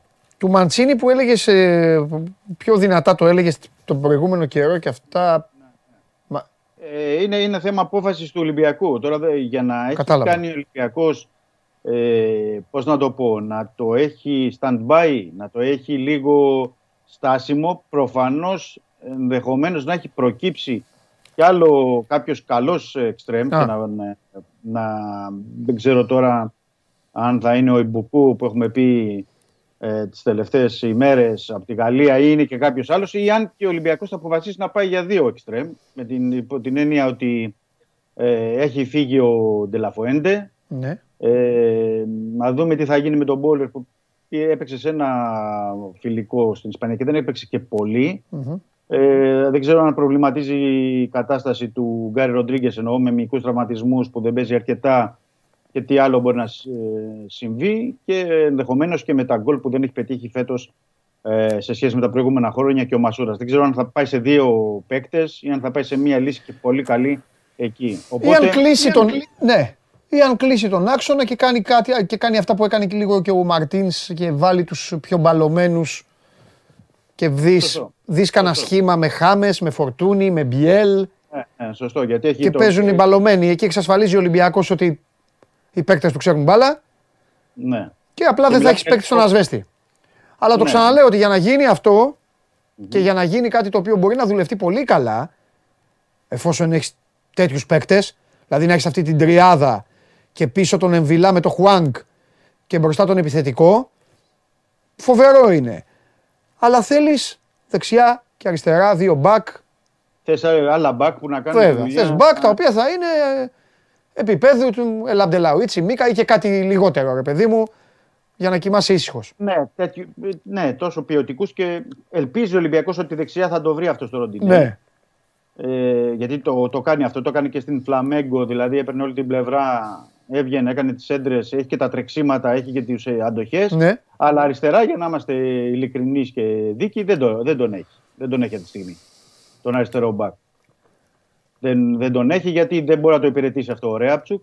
ναι. Στο, στο απόλυτο βαθμό δεν μπορεί να το υπηρετήσει αυτή τη στιγμή και ο, και ο Μαρσελό. Ναι. Γιατί ο Μαρσέλο μπορεί να, να κάνει πράγματα και είναι τέτοια η ποιότητα του, μπορεί να στα κάνει μέσω, επιθετικά. Αλλά αναστατικά τον περιμένουμε ακόμα, είναι ερωτηματικό. Δεν μπορεί να δούμε. παίξει ο Μαρτσέλο στο σχήμα που είπα, Δημήτρη μου εγώ. Ναι, εντάξει, αυτό για να υποστηρίξει. Δεν μπορεί να το- παίξει. τα- Τα δεκάρια, Αν μπορούσε να παίξει ο Μαρτσέλο σε αυτό το σχήμα, δεν θα έπαιζε στον Ολυμπιακό. Να είμαστε σωστοί. Ναι. Ενδεχομένως να, έχει, να έχει ανανεώσει με τη Real. Ε, εννοείται. Άμα μπορεί να υποστηρίξει τέτοιο σχήμα τώρα, full. Να πάρει μια Ναι. πλευρά ολόκληρη. Με την μπάλα που Θα το ξέρει. δούμε. Στην Ελλάδα θα ήταν. Σωστό. Θα περιμένουμε να το δούμε. Ναι. Γιατί δεν ξέρουμε και πού θα καταλήξει και πώς θα καταλήξει αυτό το σχήμα. Αλλά πάντως το σχήμα αυτό που είπες, δηλαδή και με τα δεκάρια ως extreme, είναι ένα σχήμα που μπορεί να το παίξει στο 80% των αγώνων στο ελληνικό πρωτάθλημα. Ναι. Ο Ολυμπιακός έτσι και αλλιώς δεν έχει η Ευρώπη τώρα. Εκτός από τα παιχνίδια που είναι πολύ Ναι. υψηλού, υψηλής δυσκολίας, ψηλού βαθμού δυσκολίας. Εκεί είναι το, το ζήτημα. Αλλά έχει τόσους Ναι. παίκτες όπως είπες. Δηλαδή, είπες ένα σχήμα που μπορεί να φέρει από τον πάγκο ε, το Μασούρα, να φέρει από τον πάγκο το Μπόουλερ για εξτρέμ λέω, να φέρει από τον πάγκο στα χαφ ε, τον Γκασάμι, τον Σαμασέκου, τη στιγμή που έχει Εμβιλά και Ινμπομ Χουάνκ. Ναι. Δηλαδή, βλέπεις ότι μπορεί να το αλλάζει ανά τρεις ημέρες και να, να έχει μια δυναμική Ολυμπιακός που να μην αλλοιώνεται η ταυτότητά του και σε αυτό που θέλει να παίξει. Απλά πρέπει να περιμένουμε να δούμε τις προσταφαιρέσει. Νομίζω εκεί θα κρυθούν πολλά. Μμμ. Ε, Τώρα γιατί- ερχόμαστε σε αυτό που θέλω να σε ρωτήσω. Μμμ. Με το Σισε δεν γίνει τώρα, τώρα. Το λέω γιατί η σχέση ήταν λίγο περίεργη και τώρα έχει παίξει Ναι. το Μουντιάλ. Ναι, ναι, δίκιο έχεις που το ρωτάς. Και είναι και απορία πολλών φίλων ε, και που μας βλέπουν και μας ακούν. Το θέμα είναι ότι περιμένουμε να επιστρέψει ο ΣΥΣΕ, γιατί όπως είπαμε ήταν και στο Μουντιάλ. Να δούμε πρώτα ο εκπρόσωποι του αν έχουν προτάσεις, τι προτάσεις έχουν και αν θα φτάσουν προτάσεις στον Ολυμπιακό, τι θέλει και ο ίδιος, Ναι. ε, τι θέλει ο Ολυμπιακός από εκεί και πέρα και να μπορέσει να τρέξει αυτό, γιατί τώρα είμαστε 6 Δεκεμβρίου. Θεωρώ ότι μέχρι τις 15 του μήνα που ξεκινάει ο Ολυμπιακός πάλι για να μπει ε, στο, στα επίσημα παιχνίδια ε, κυπέλου και μετά του πρωταθλήματος, θα πρέπει να λυθεί και το θέμα του ΣΥΣΕ ε, και το θέμα του Κούντε, θα έλεγα εγώ, με την υπεροπλία που έχει τώρα πια ο Ολυμπιακός στα ΧΑΦ, αν μπορεί να δοθεί ο Κούντε ή να παραχωρηθεί, αν φέρει πρόταση, γιατί έκανε και ένα καλό τουρνουά ε, με το Καμερούν. Είναι πολλά που πρέπει να πέσουν στο, στο τραπέζι και είναι ανοιχτά τα θέματα. Και έχεις δίκιο σε αυτό που λες, αλλά δεν υπάρχει σαφής απάντηση και ξεκάθαρη αυτή τη στιγμή. Νομίζω πρέπει να περιμένουμε ένα δεκαήμερο για να ξεκαθαρίσει αυτό το ζήτημα. Και στα στόπερ και στα, και στα χαφ. Και Οκ. ενδεχομένως να έρθει και κάποια άλλη πρόταση για κάποιους παίκτες που ε, ε, μπορεί να προκύψουν. Θέλω πάντως να πω ότι ο Ολυμπιακός δεν θέλει να προκύψει πρόταση έτσι για να το πω χαριτολογώντας για τον Ινμπομ Χουάνκ, γιατί με το τουρνουά που έχει κάνει, με τα παιχνίδια που έπαιξε στην Νότια Κορέα και τέτοιο, δεν αποκλείω να φτάσει πολύ καλή πρόταση στον Ολυμπιακό και αυτή τη στιγμή ο Ολυμπιακός δεν θέλει να φτάσει πολύ καλή πρόταση. Δηλαδή, εννοώ πριν το καλοκαίρι δεν θέλει να, να αλλάξει την, την ομάδα. Γιατί χτίζει γύρω από τον Ινμπο Χουάνκ, από τον Χάμες, από το Φορτούνι, από όλους τους παίκτες που είναι Καλά για το στην- Χουάνκ σίγουρα, ναι, μπορεί να έρθει. Για το Χουάνκ η μόνη συζήτηση είναι αυτή που κάναμε. Εντάξει, μην λέμε τα ίδια. Τι θα μπορέσει να κάνει ο Ολυμπιακός άμα του έρθει καμιά. Σωστό, αυτό είναι. Καμιά Εκεί είναι το- βόμβα. εκεί θα είναι. Ναι, εκεί θα είναι το. το Εκεί μεγάλο. τι να του Και- πεις κιόλας. Ναι, μετά ξέρεις. Είναι η περιπτώση Δημήτρη που, που καταλαβαίνεις μετά τους συλλόγους. Καταλαβαίνει όλους. Ναι, ναι, Μα ναι. δώσει και τους ο- συλλόγους και τους παίκτες. Γιατί τώρα. Ναι, γιατί άμα- είναι και αυτό. Μα βέβαια, μα είναι και αυτό. Μα είναι και Ναι. αυτό. Δηλαδή να τρελαθεί, εγώ σου λέω να πει ο Μαρινάκης. Τίποτα. Τίποτα. Τη γη ολόκληρη. Εγώ δεν τον δίνω. Ναι. Και Ναι, να έχει ναι. πάει η ομάδα, η χή ομάδα και να του έχει πει και του μάνατζερ, ξέρεις εμείς, κάναμε πρόταση στον Ολυμπιακό 30 εκατομμύρια, 25 εκατομμύρια, 30, 40, ξέρω εγώ, στην τύχη τα λέω τα νούμερα. Για Ναι, τον ναι, κατάλαβα. ε, παίκτη. Άντε μετά, μάζεψε τα. Και άμα είναι και πολύ καλή ομάδα και άμα είναι το μέγεθος μεγάλο Ναι. και αν, ε, και αν πολλά και το πρωτάθλημα φυσικά τέτοιο. Είναι, Βέβαια. είναι, εκεί ο, εκεί ο παίκτης ξεσηκώνεται και δεν μπορεί να το συγκρατήσει. Έτσι. Αλλά το θέμα. Τέλος πάντων, εκεί δεν είναι μόνο του Χουάνκ, τώρα είναι και άλλοι παίκτες οι οποίοι ενδιαφέρουν, δεν ενδιαφέρουν τον κόσμο, αρέσουν, δεν αρέσουν στον κόσμο, είναι υπαρκτά πρόσωπα και έχουν και αυτοί δώσει κάτι. Δηλαδή, ας πούμε, τι θα γίνει με τον Μπουχαλάκη; Ο Μπουχαλάκης είναι διεθνής και Σωστό. δεν, Και δεν ο- υπολογίζεται. Φαι- Φαίνεται ότι Ε, δεν ναι, ο- υπολογίζεται τον τελευταίο καιρό. Ε, ο χρόνος του δεν είναι τέτοιο. Ναι, Ναι, φυσικά, αυτό έχει λέω. ε, χρόνος. Αυτό λέω δεν υπολογίζεται. Ναι, ναι, ναι, Δεν τον ναι, έχουν ναι. διώξει τον άνθρωπο. Ναι, υπ' αυτή Με την τον έννοια αυτό- Κούντε, υπάρχει ένας Κούντες στον Ολυμπιακό εδώ και χρόνια πλέον. Πόσο είναι τώρα, είναι τρία Δημήτρη, δυόμιση; Πόσο είναι ο Κούντες; δεν Ναι, θυμάμαι. δυόμιση-τρία χρόνια, ναι. Αλλά το θέμα με τον Κούντε είναι ότι ξέρεις, από την αρχή μέχρι τώρα Ναι. είναι με το ένα πόδι εντός με το ένα πόδι Ε, εκτός. ναι, ναι, ναι. Συνεχώς. Συνεχώς, διαρκώς. Και παρόλο αυτό που έχει. Ξέρεις, δεν έχει και το χρόνο συμμετοχής ναι. τον αρκετό, είναι, έχει ενεργή συμμετοχή και στην εθνική ομάδα του Καμερούν Ναι. και καλό. όνομα. Γιατί πρέπει να πω ότι ο Κούντε έχει καλό όνομα και στη γερμανική αγορά και στην ισπανική. Βεβαίως, βεβαίως. Που Δεν τον θα μείνει, γνωρίζουν. Δημήτρη μου, δεν θα μείνει χωρίς δουλειά. Δεν θα μείνει χωρίς δουλειά. Καλά, ναι, ναι. Θα εννοείται. αιωρηθεί, θα αιωρηθεί απλά ότι ο Ολυμπιακός δεν κατάφερε κάπως να τον αξιοποιήσει ή ότι δεν κούμπωσε με τον Ολυμπιακό. Ε, Από τα δύο. Όλα Ναι. υπάρχουν. Και δεν, κα- και δεν έχουμε καταλάβει ποτέ, δεν θα καταλάβουμε αν δεν συνεχίσει, ε, τι θα μπορούσε να δώσει. Δηλαδή, Ναι. με όλο αυτό, με όλος αυτό. Αλλά τώρα δεν μπορεί να. Απ' την άλλη, ξέρεις, τι να σου ο σύλλογος Ολυμπιακός. Τώρα, όταν έχεις Δεν τον είναι θέμα Εμβιλά- συλλόγου, είναι και προπονητών. Δηλαδή, εμένα μου αρέσει πάντα να συναντάω προπονητέ πέντε χρόνια μετά που έχουν φύγει από μια ομάδα Και τότε σου ανοίγουν το μαύρο κουτί εύκολα. Ε, πάντα Δηλαδή το σε κάνω. πέντε χρόνια Κάνω. θα ήθελα να μιλήσω με τον Μαρτίνς που δεν θα είχε θέματα να πει για όλους. Και να του πω, πρέπει να τον ρωτήσω, να του πω, έλα εδώ τώρα. Τον Γκούντε, τι σου έκανε. Να μου πει ρε παιδί μου, να μου πει, δεν, δεν πήγαινε διαγώνια, δεν κάλυπτε, δεν Ναι. άκουγε. Ο Τάδε δεν μου έκανε αυτό, δεν μου έκανε εκείνο. Γιατί και οι Αυτό τα κάνω πολύ προπονητέ. αργότερα. Εντάξει, είπαμε, ένας είναι. Αλλά δεν μπορούμε να τους βγάλουμε και παλαβούς. Έχουν κάτι όχι. στο μυαλό τους. Όχι. Όχι, όχι. Και στην περίπτωση τώρα του Μίτσελ, που για να πούμε τώρα, Ναι. δηλαδή και να μπει και κάποιος στη θέση του Μίτσελ, τι, τι να κάνει. Έχει τον Εμβιλά, τον Ινμπομ, που είναι η, τα- η βασική, η Ναι. κεντρική χαπ. Α, Τώρα από πίσω έχει φέρει Σαμασέκου, έχει τον Κασάμι, έχει τον το Μπουχαλά και έχει και τον Κούντε. Δηλαδή, Ναι. πώς να τους ταιριάξει όλους αυτούς Όχι, ρε. Πλέον με μόνο πρωτάθλημα και κύπελο, Όχι. δεν έχει ο χρόνο συμμετοχής πολύ. Δηλαδή, δεν μπορείς να Κάποιοι, Δημήτρη, έλα τώρα. Δεν κοροϊδεύουμε τον κόσμο, τα λέμε εμείς σχήμα όλα. Κάποιοι, έχουν, κάποιοι είναι τελειωμένοι τώρα, κάποιοι τελείωσαν τώρα. Δεν προλαβαίνει, δεν βγαίνει. Τι θα κάνει, κάθε παιχνίδι θα παίζουν άλλοι; Ε, πάει μετά, δεν δε, δεν θα έχει ομάδα. Όχι, όχι, πλέον δεν το κάνει αυτό ο Μίτσελ και το έχει ξεκαθαρίσει. Πλέον είπε ότι εμείς θα πηγαίνουμε με 18-20 βασικούς, γιατί θεωρεί βασικούς τους 11 συν 5-16. Ε, τόσο είναι. βασικούς Εκεί τους μια θεωρεί. δεκαεξάδα, αυτό Ναι, δίκιο έχει. Ναι, ναι, δίκιο έχει. Δίκιο έχει. Ναι. Και θα πρέπει να πάει με αυτούς ο Ολυμπιακός. Δεν γίνεται τώρα. Δηλαδή να πάει όπως ήταν στο πρώτο εξάμεινο που έβαλε 43 παίκτες να παίξουν σε όλου του οργανώσεις. Δεν γίνεται Ναι. τώρα αυτό. Ο Ολυμπιακός δεν έχει την πολυτέλεια ούτε να Ναι. κάνει εκτενές rotation πλέον, αφού έχει μόνο υποχρεώσεις στην Ελλάδα. Ναι. Και φυσικά ε, πρέπει να βρει τον κορμό τους παίκτες, να τους δώσει παιχνίδια, να τους εμπιστευτεί και αυτοί να πάρουν πάνω τους για να μπορέσει να παίρνει μόνο νίκες. Δηλαδή τώρα ο Ολυμπιακός μπαίνει μέσα, με, ε, μπε- μπαίνει συγγνώμη, Ναι. στο πρωτάθλημα με ένα μείον 12 Μάλιστα. Που, που τον βαραίνει. Δεν, δεν υπάρχουν περιθώρια. Ούτε για απώλεια βαθμό δεν υπάρχει. Μίτσο μου, φιλιά. Τα λέμε αύριο. Αύριο θα βάλω τον κόσμο γιατί ε, έχουν, έχει περάσει καμιά εβδομάδα να σε, να σε αντιμετωπίσει. Ναι, ό,τι θέλεις. Αύριο με τον κόσμο. Γεια σου, Δημήτρη. Καλή συνέχεια, Παντελή. Να σε καλά. Λοιπόν, αύριο όσοι θέλετε κάτι να πείτε στο Δημήτρη, τον καημό σας, το παράπονό σας, θα στείλετε στο Instagram όπως έκαναν σήμερα οι φίλοι της ΑΕΚ. Πάμε γρήγορα. Ε, μ, συνεχίζουμε. Ένα ταξίδι έχω και να έρθει και το, και το μαράκι. Οπότε πάμε πρώτα στο ταξίδι.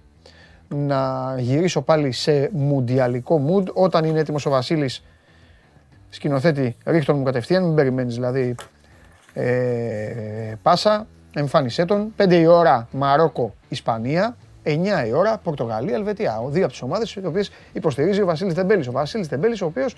Ε,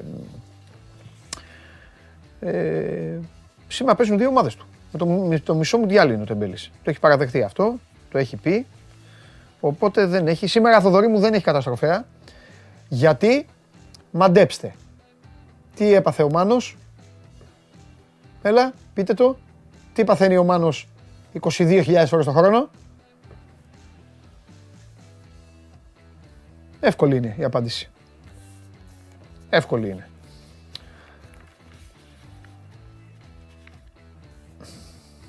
Α, έχουμε το, έχουμε το application, ε. Λοιπόν, α, ε, βα- βάλε application να μελετήσω λίγο εδώ τα μηνύματα. Αν και, ρε Μιχάλη, τι έχεις πάθει σήμερα. εγώ. Όλο για τον Πολομπόη γράφεις. Ήμαρτο. Πάμε. Κατέβασε το νέο app του Sport 24 και διάλεξε τι θα δεις. Με το My Sport 24 φτιάξε τη δική σου homepage επιλέγοντας ομάδες, αθλητές και διοργανώσεις. Ειδοποιήσεις για ό,τι συμβαίνει για την ομάδα σου. Match Center, Video Highlight, Live εκπομπές και στατιστικά για όλους τους αγώνες.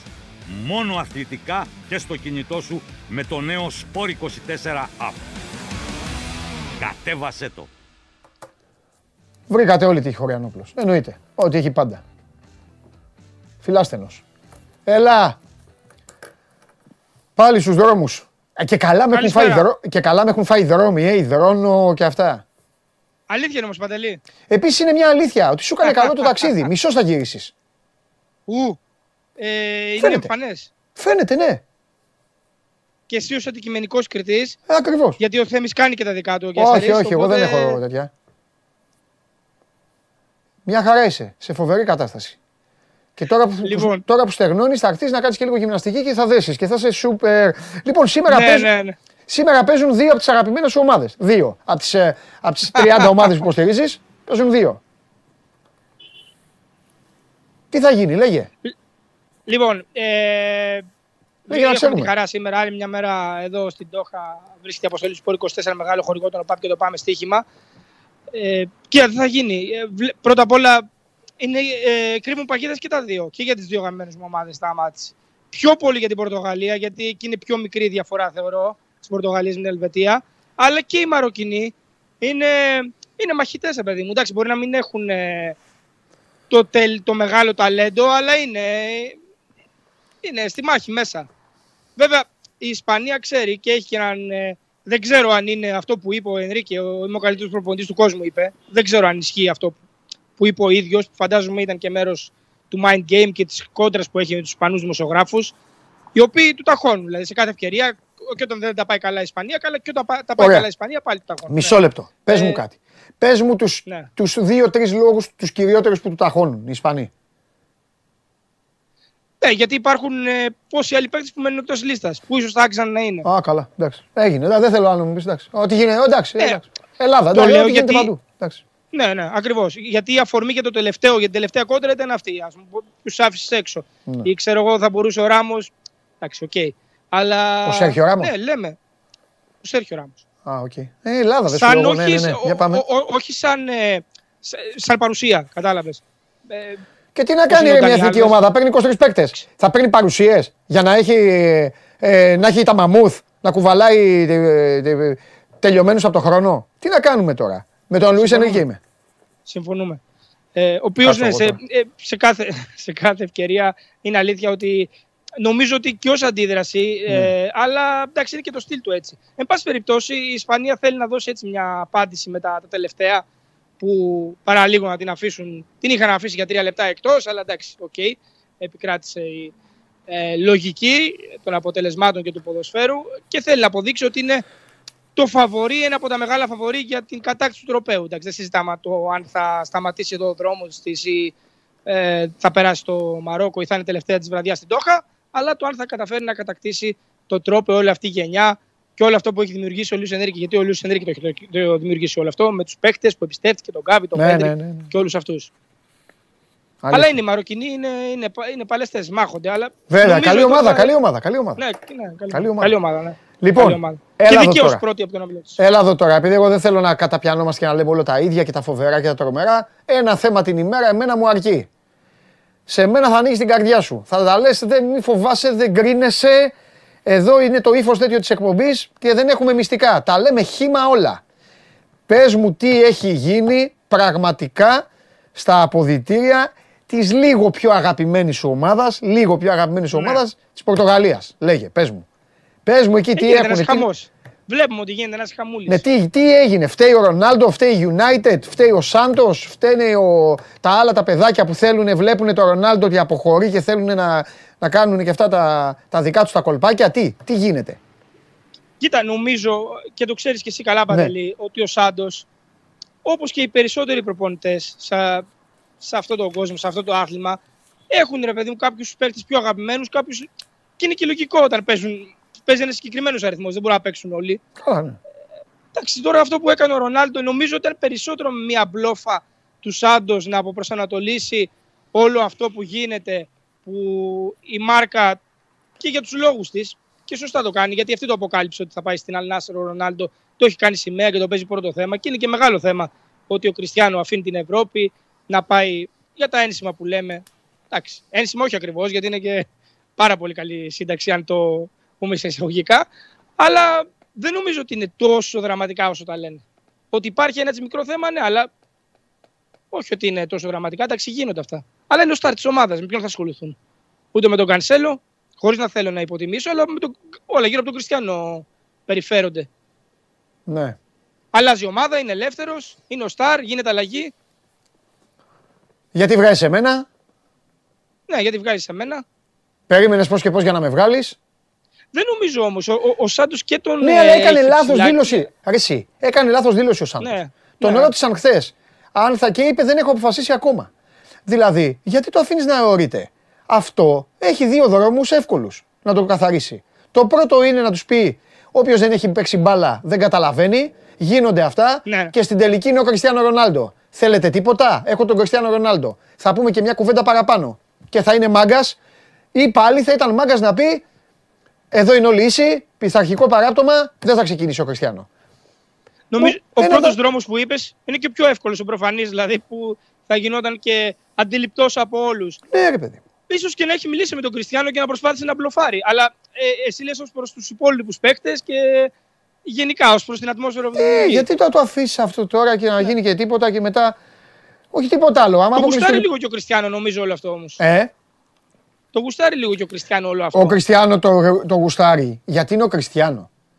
Και η μαγιά του είναι ότι ό,τι και να συμβεί, ο Κριστιανό δεν πρόκειται. Αυτή είναι και μία από τις διαφορές με το Μέση. Ο Κριστιανό δεν πρόκειται να λουστεί τίποτα. Ο Μέση, αν αποτύχει η Αργεντινή, θα Ναι. λουστεί. Ο Κριστιανό δεν θα λουστεί κάτι. Οι άλλοι όμως θα λουστούνε. Και οι υπόλοιποι Έτσι. και ο Σάντος. Μετά από το Euro Και ο Σάντος. πριν 1,5 χρόνο. Μπράβο, ναι. 100%. Αυτά λοιπόν πρέπει λίγο να τα σκέφτονται στην Πορτογαλία. Αλλά τέλος πάντων. Παντελή δεν είναι, δεν είναι η Ελβετία, δεν είναι, είναι, δεν σου λέω ότι θα την αποκλείσει, θα καταφέρει, αλλά είναι ομάδα που εντάξει, δεν πας με, ούτε με χαμηλή ταχύτητα να την παίξεις, ούτε με σβηστές μηχανές, ούτε Όχι, είναι, αφελώς να είναι, την είναι, νικήσεις. είναι σοβαρή ομάδα.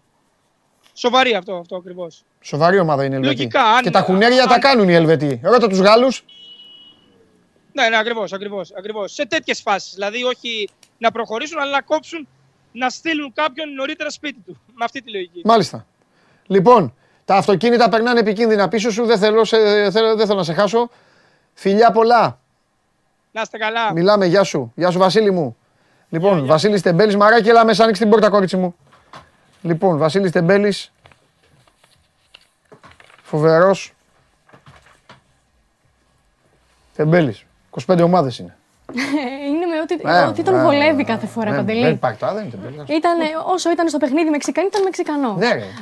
Ε, μετά Είναι- Βραζιλία, Είμαι, Πορτογαλία. λέει, είμαι, λέει, με όποιον μιλάει λατινό τέτοια. Ναι, Οπότε είναι με, καταλαβαίνεις. με, με 17 ομάδες. Ό,τι τον Ε, βολεύει. εντάξει, ό,τι του βολεύει. δεν Παναθηναϊκό, τι λέει, Ολυμπιακός στο ποδόσφαιρο, Παναθηναϊκός στο μπάσκετ. είναι Αυτό. Ναι, τέτοιο. Τι κάνεις; Πολύ καλά είμαι. Εδώ με τον Γκάρεθ, ε. Φοβερή στα μαύρα. Στα μαύρα σήμερα. Το μαλλί όπως πρέπει με το γυαλί. Είδες κάτω το άφησε.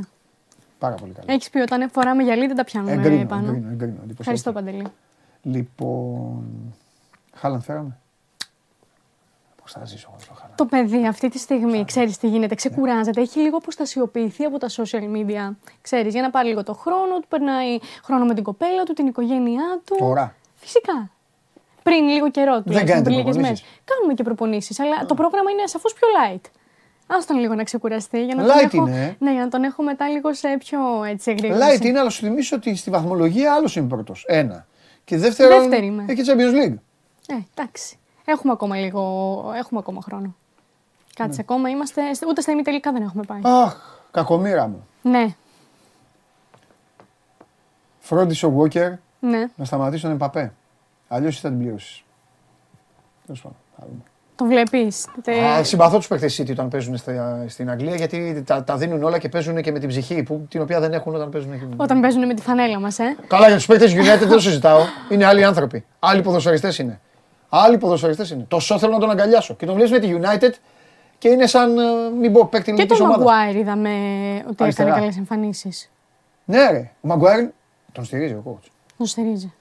Είναι πάρα πολύ σημαντικό να στηρίζει ο coach. Ναι, ναι, ναι. Είναι άλλη ψυχολογία. Πες και μετά. για αυτόν, Αυτό. ξέρεις ότι δεν Ναι, φοβάσαι ναι, να ναι. κάνεις λάθος. Ο Κακομοίρης πάει να παίξει με τη United και την ώρα που βγαίνουν σου λέει θα. Ναι, θα φάω τίποτα θα, στο όχι, θα κεφάλι. κλωτσίσω αντίπαλο, Ναι, ναι, ναι, συμπαίκτη. α, ναι. Του έχουν βγάλει τόσα ανέκδοτα. Ναι, ναι, ναι, ισχύει. Τέλος ισχύει. πάντων. Ταξίδεψε με. έλα. Λοιπόν, ε, αρχικά ήθελα να σου μιλήσω για ένα αποτυχημένο ελληνικό τατουάζ που έκανε ένας φίλος, ένας οπαδός του Καναδά. Βέβαια δεν, δεν- θα το δείξω, αλλά θα σου πω ότι έγραφε το χέρι του. Έγραφε αδελφή ψυχής.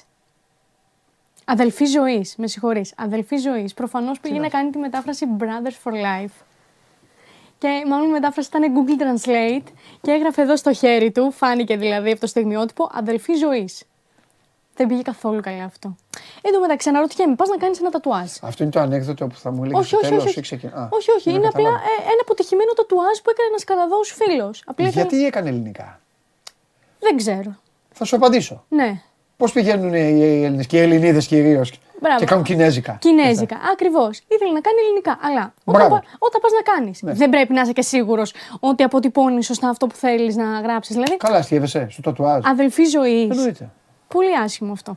Λοιπόν, ξεκινάω με αυτό για να σε πάω μετά στον. ε, Αδελφή ζωής έπρεπε να μπορούσε να το κάνει η μάνα μου. Που λένε την αδελφή τη ζωή. Α, Ορίστε, καλό, ε. αδελφή, Ναι. Καλό. Ε, Τι γελάτε, ρε. Σωστά το είπα. Γεννά γατούλε, τέτοιο δεν θα μπορούσες ποτέ να πεις ανέκδοτο. Πάμε λοιπόν τώρα στον προπονητή της Ιαπωνίας. Είναι αυτή η φωτογραφία. Ναι. Είναι μία από τις φωτογραφίες που θα μείνουν σε αυτό το τουρνουά. Ναι. Ε, είναι η υπόκληση στο φινάλε του αγώνα μετά τον ε, αποκλεισμό. Ε, ο Μοριάσου λοιπόν κάνει αυτή την, απ- την ε, υπόκληση μπροστά στους ε, φίλους της ε, Ιαπωνίας που, είχαν- που ήταν σε όλο αυτό το ταξίδι, στήριξαν την ομάδα, βρέθηκαν σε εξέδρες ε, του γηπέδου. Και εντάξει, ό,τι και να πούμε, η Ιαπωνία φεύγει από το Μουντιάλ και αφήνει πίσω της. Ε, Πάρα πολλά Τίποτα δεν αφήνει μαθήματα. γιατί τα σκούπισαν όλα. Τα σκουπίζουν όλα. Α, μπράβο. Ξεκινάμε από αυτό. Ξεκινάμε από αυτό. Δεύτερον, μπορούσαν να περάσουν. Έχουν κάνει ε, τέτοιο. Είναι ε, ε, χαζοαποκλεισμός είναι. Χαζοαποκλει- Ε, ναι, βέβαια. Ε, τους γλίτωσε ο. Δηλαδή είναι ότι οι Ιβάκοβιτς. Κορεάτες έχουν δικαίωμα να δηλώνουν χορτασμένοι. Φάγαν και καλά χθες εξάλλου. Α, ε, αυτοί μπορούσαν να περάσουν. Ναι, ναι, ναι, αυτοί Τέλος μπορούσαν. Μπάλα είναι. Ε, Σου άρεσε η υπόκληση, ε; Ναι, ε, πολύ όμορφο. Σου άρεσε η υπόκληση. Ε. Ε, θα ήθελε μου να αρέσουν. ήσουν να ζήσει σε Μ' άλλη αρέσουν εποχή. ρε Παντελή αυτά Θα τα ήθελες- υποτικά. Θα ήθελε να ζήσει σε άλλη φυσικά. εποχή; Τώρα δεν σεβόμαστε Και τίποτα. να ήσουν έχει χαθεί. βασίλισσα, ε, και να σου κάνανε. ένα σου- Όχι μόνο. Ε, τι θα ήθελε να σου σεβασμό. να γυρνάς με κουρίλια και να σκύψεις εσύ; Όχι, Ε, όχι, τότε δεν αυτό λέω. έλα, τώρα με- με- εδώ ήρθες. Αλλά παλιά οι άντρες ήταν έτσι πιο Βέβαια. ευγενικοί. Υπήρχε μεγαλύτερο σεβασμός. Τώρα πλέον έχει χαθεί κάθε μέτρο. Δεν Εντάξει. υπάρχει σεβασμός. Εγώ την Πέμπτη θα σου Ναι. δείξω αυτό που Ναι. θέλεις. Εγώ, εγώ. Ωραία, Εγώ ωραία, την ωραία, Πέμπτη. ωραία, ωραία. Την Πέμπτη. Περιμένω. Λοιπόν, πάμε στον Ονανά, ο οποίος. Ανανά; Ο Νανά. Πάμε στον Ανανά, άκουσα. Συγγνώμη. Δεν πειράζει, το είπα μάλλον πολύ γρήγορα. Στον Τον τερματοφύλακα, Ονανά, τον Ονάνα. Φυσικά, ο Το- οποίος. τον έστειλε ο άλλος, ε. Τελείωσε, τελείωσε λίγο νωρίτερα για αυτόν το παγκόσμιο κύπελο. Υπήρχε αυτή η διαφωνία αναφορικά με το πώς εκτελεί τα βολέ με τον ε, προπονητή, τον Ομοσπονδιακό Τεχνικό του Καμερούν. Οπότε έφυγε νωρίτερα, γύρισε στο Καμερούν. Ποια βολέ να παίξει μπάλα ήθελε το παιδί. ρε. Α, αυτό. Κι άλλος του έλεγε Ναι, μπει την μπάλα ναι, μέσα ναι, τέλος ναι. πάντων. εντάξει. Ε, Και του μείωσε και τους συμπαίκτες του. Στην προπόνηση. προπόνηση. Κατάλαβες τι έγινε; Ναι, ναι, Του ναι. λέει δεν έχουμε παίκτες για να παίξουμε αυτό. Μπροστά οι άλλοι. Δεν ξέρω. Τι γίνεται; Λοιπόν, οπότε επέστρεψε στο Καμερούν Ναι. ε, και έπαιξε ποδόσφαιρο με τους ε, συμπατριώτες του. Έτσι, σε αυτά τα αυτοσχέδια γήπεδα που υπάρχουν εκεί Έχουν πέρα, δεν εκεί. είναι γήπεδα. Είναι, Α, και έπαιξε έτσι, μέσα, να- ε. Και έπαιξε μέσα, ναι. Ε, πέρασε έτσι λίγο χρόνο με τους ε, συμπατριώτες του. Καλά έκανε το παιδί. Καλά έκανε, βέβαια. Θα του λέγανε οι άλλοι, Α, αυτός ο παιδί που σε έβγαλε, που σε έκανε.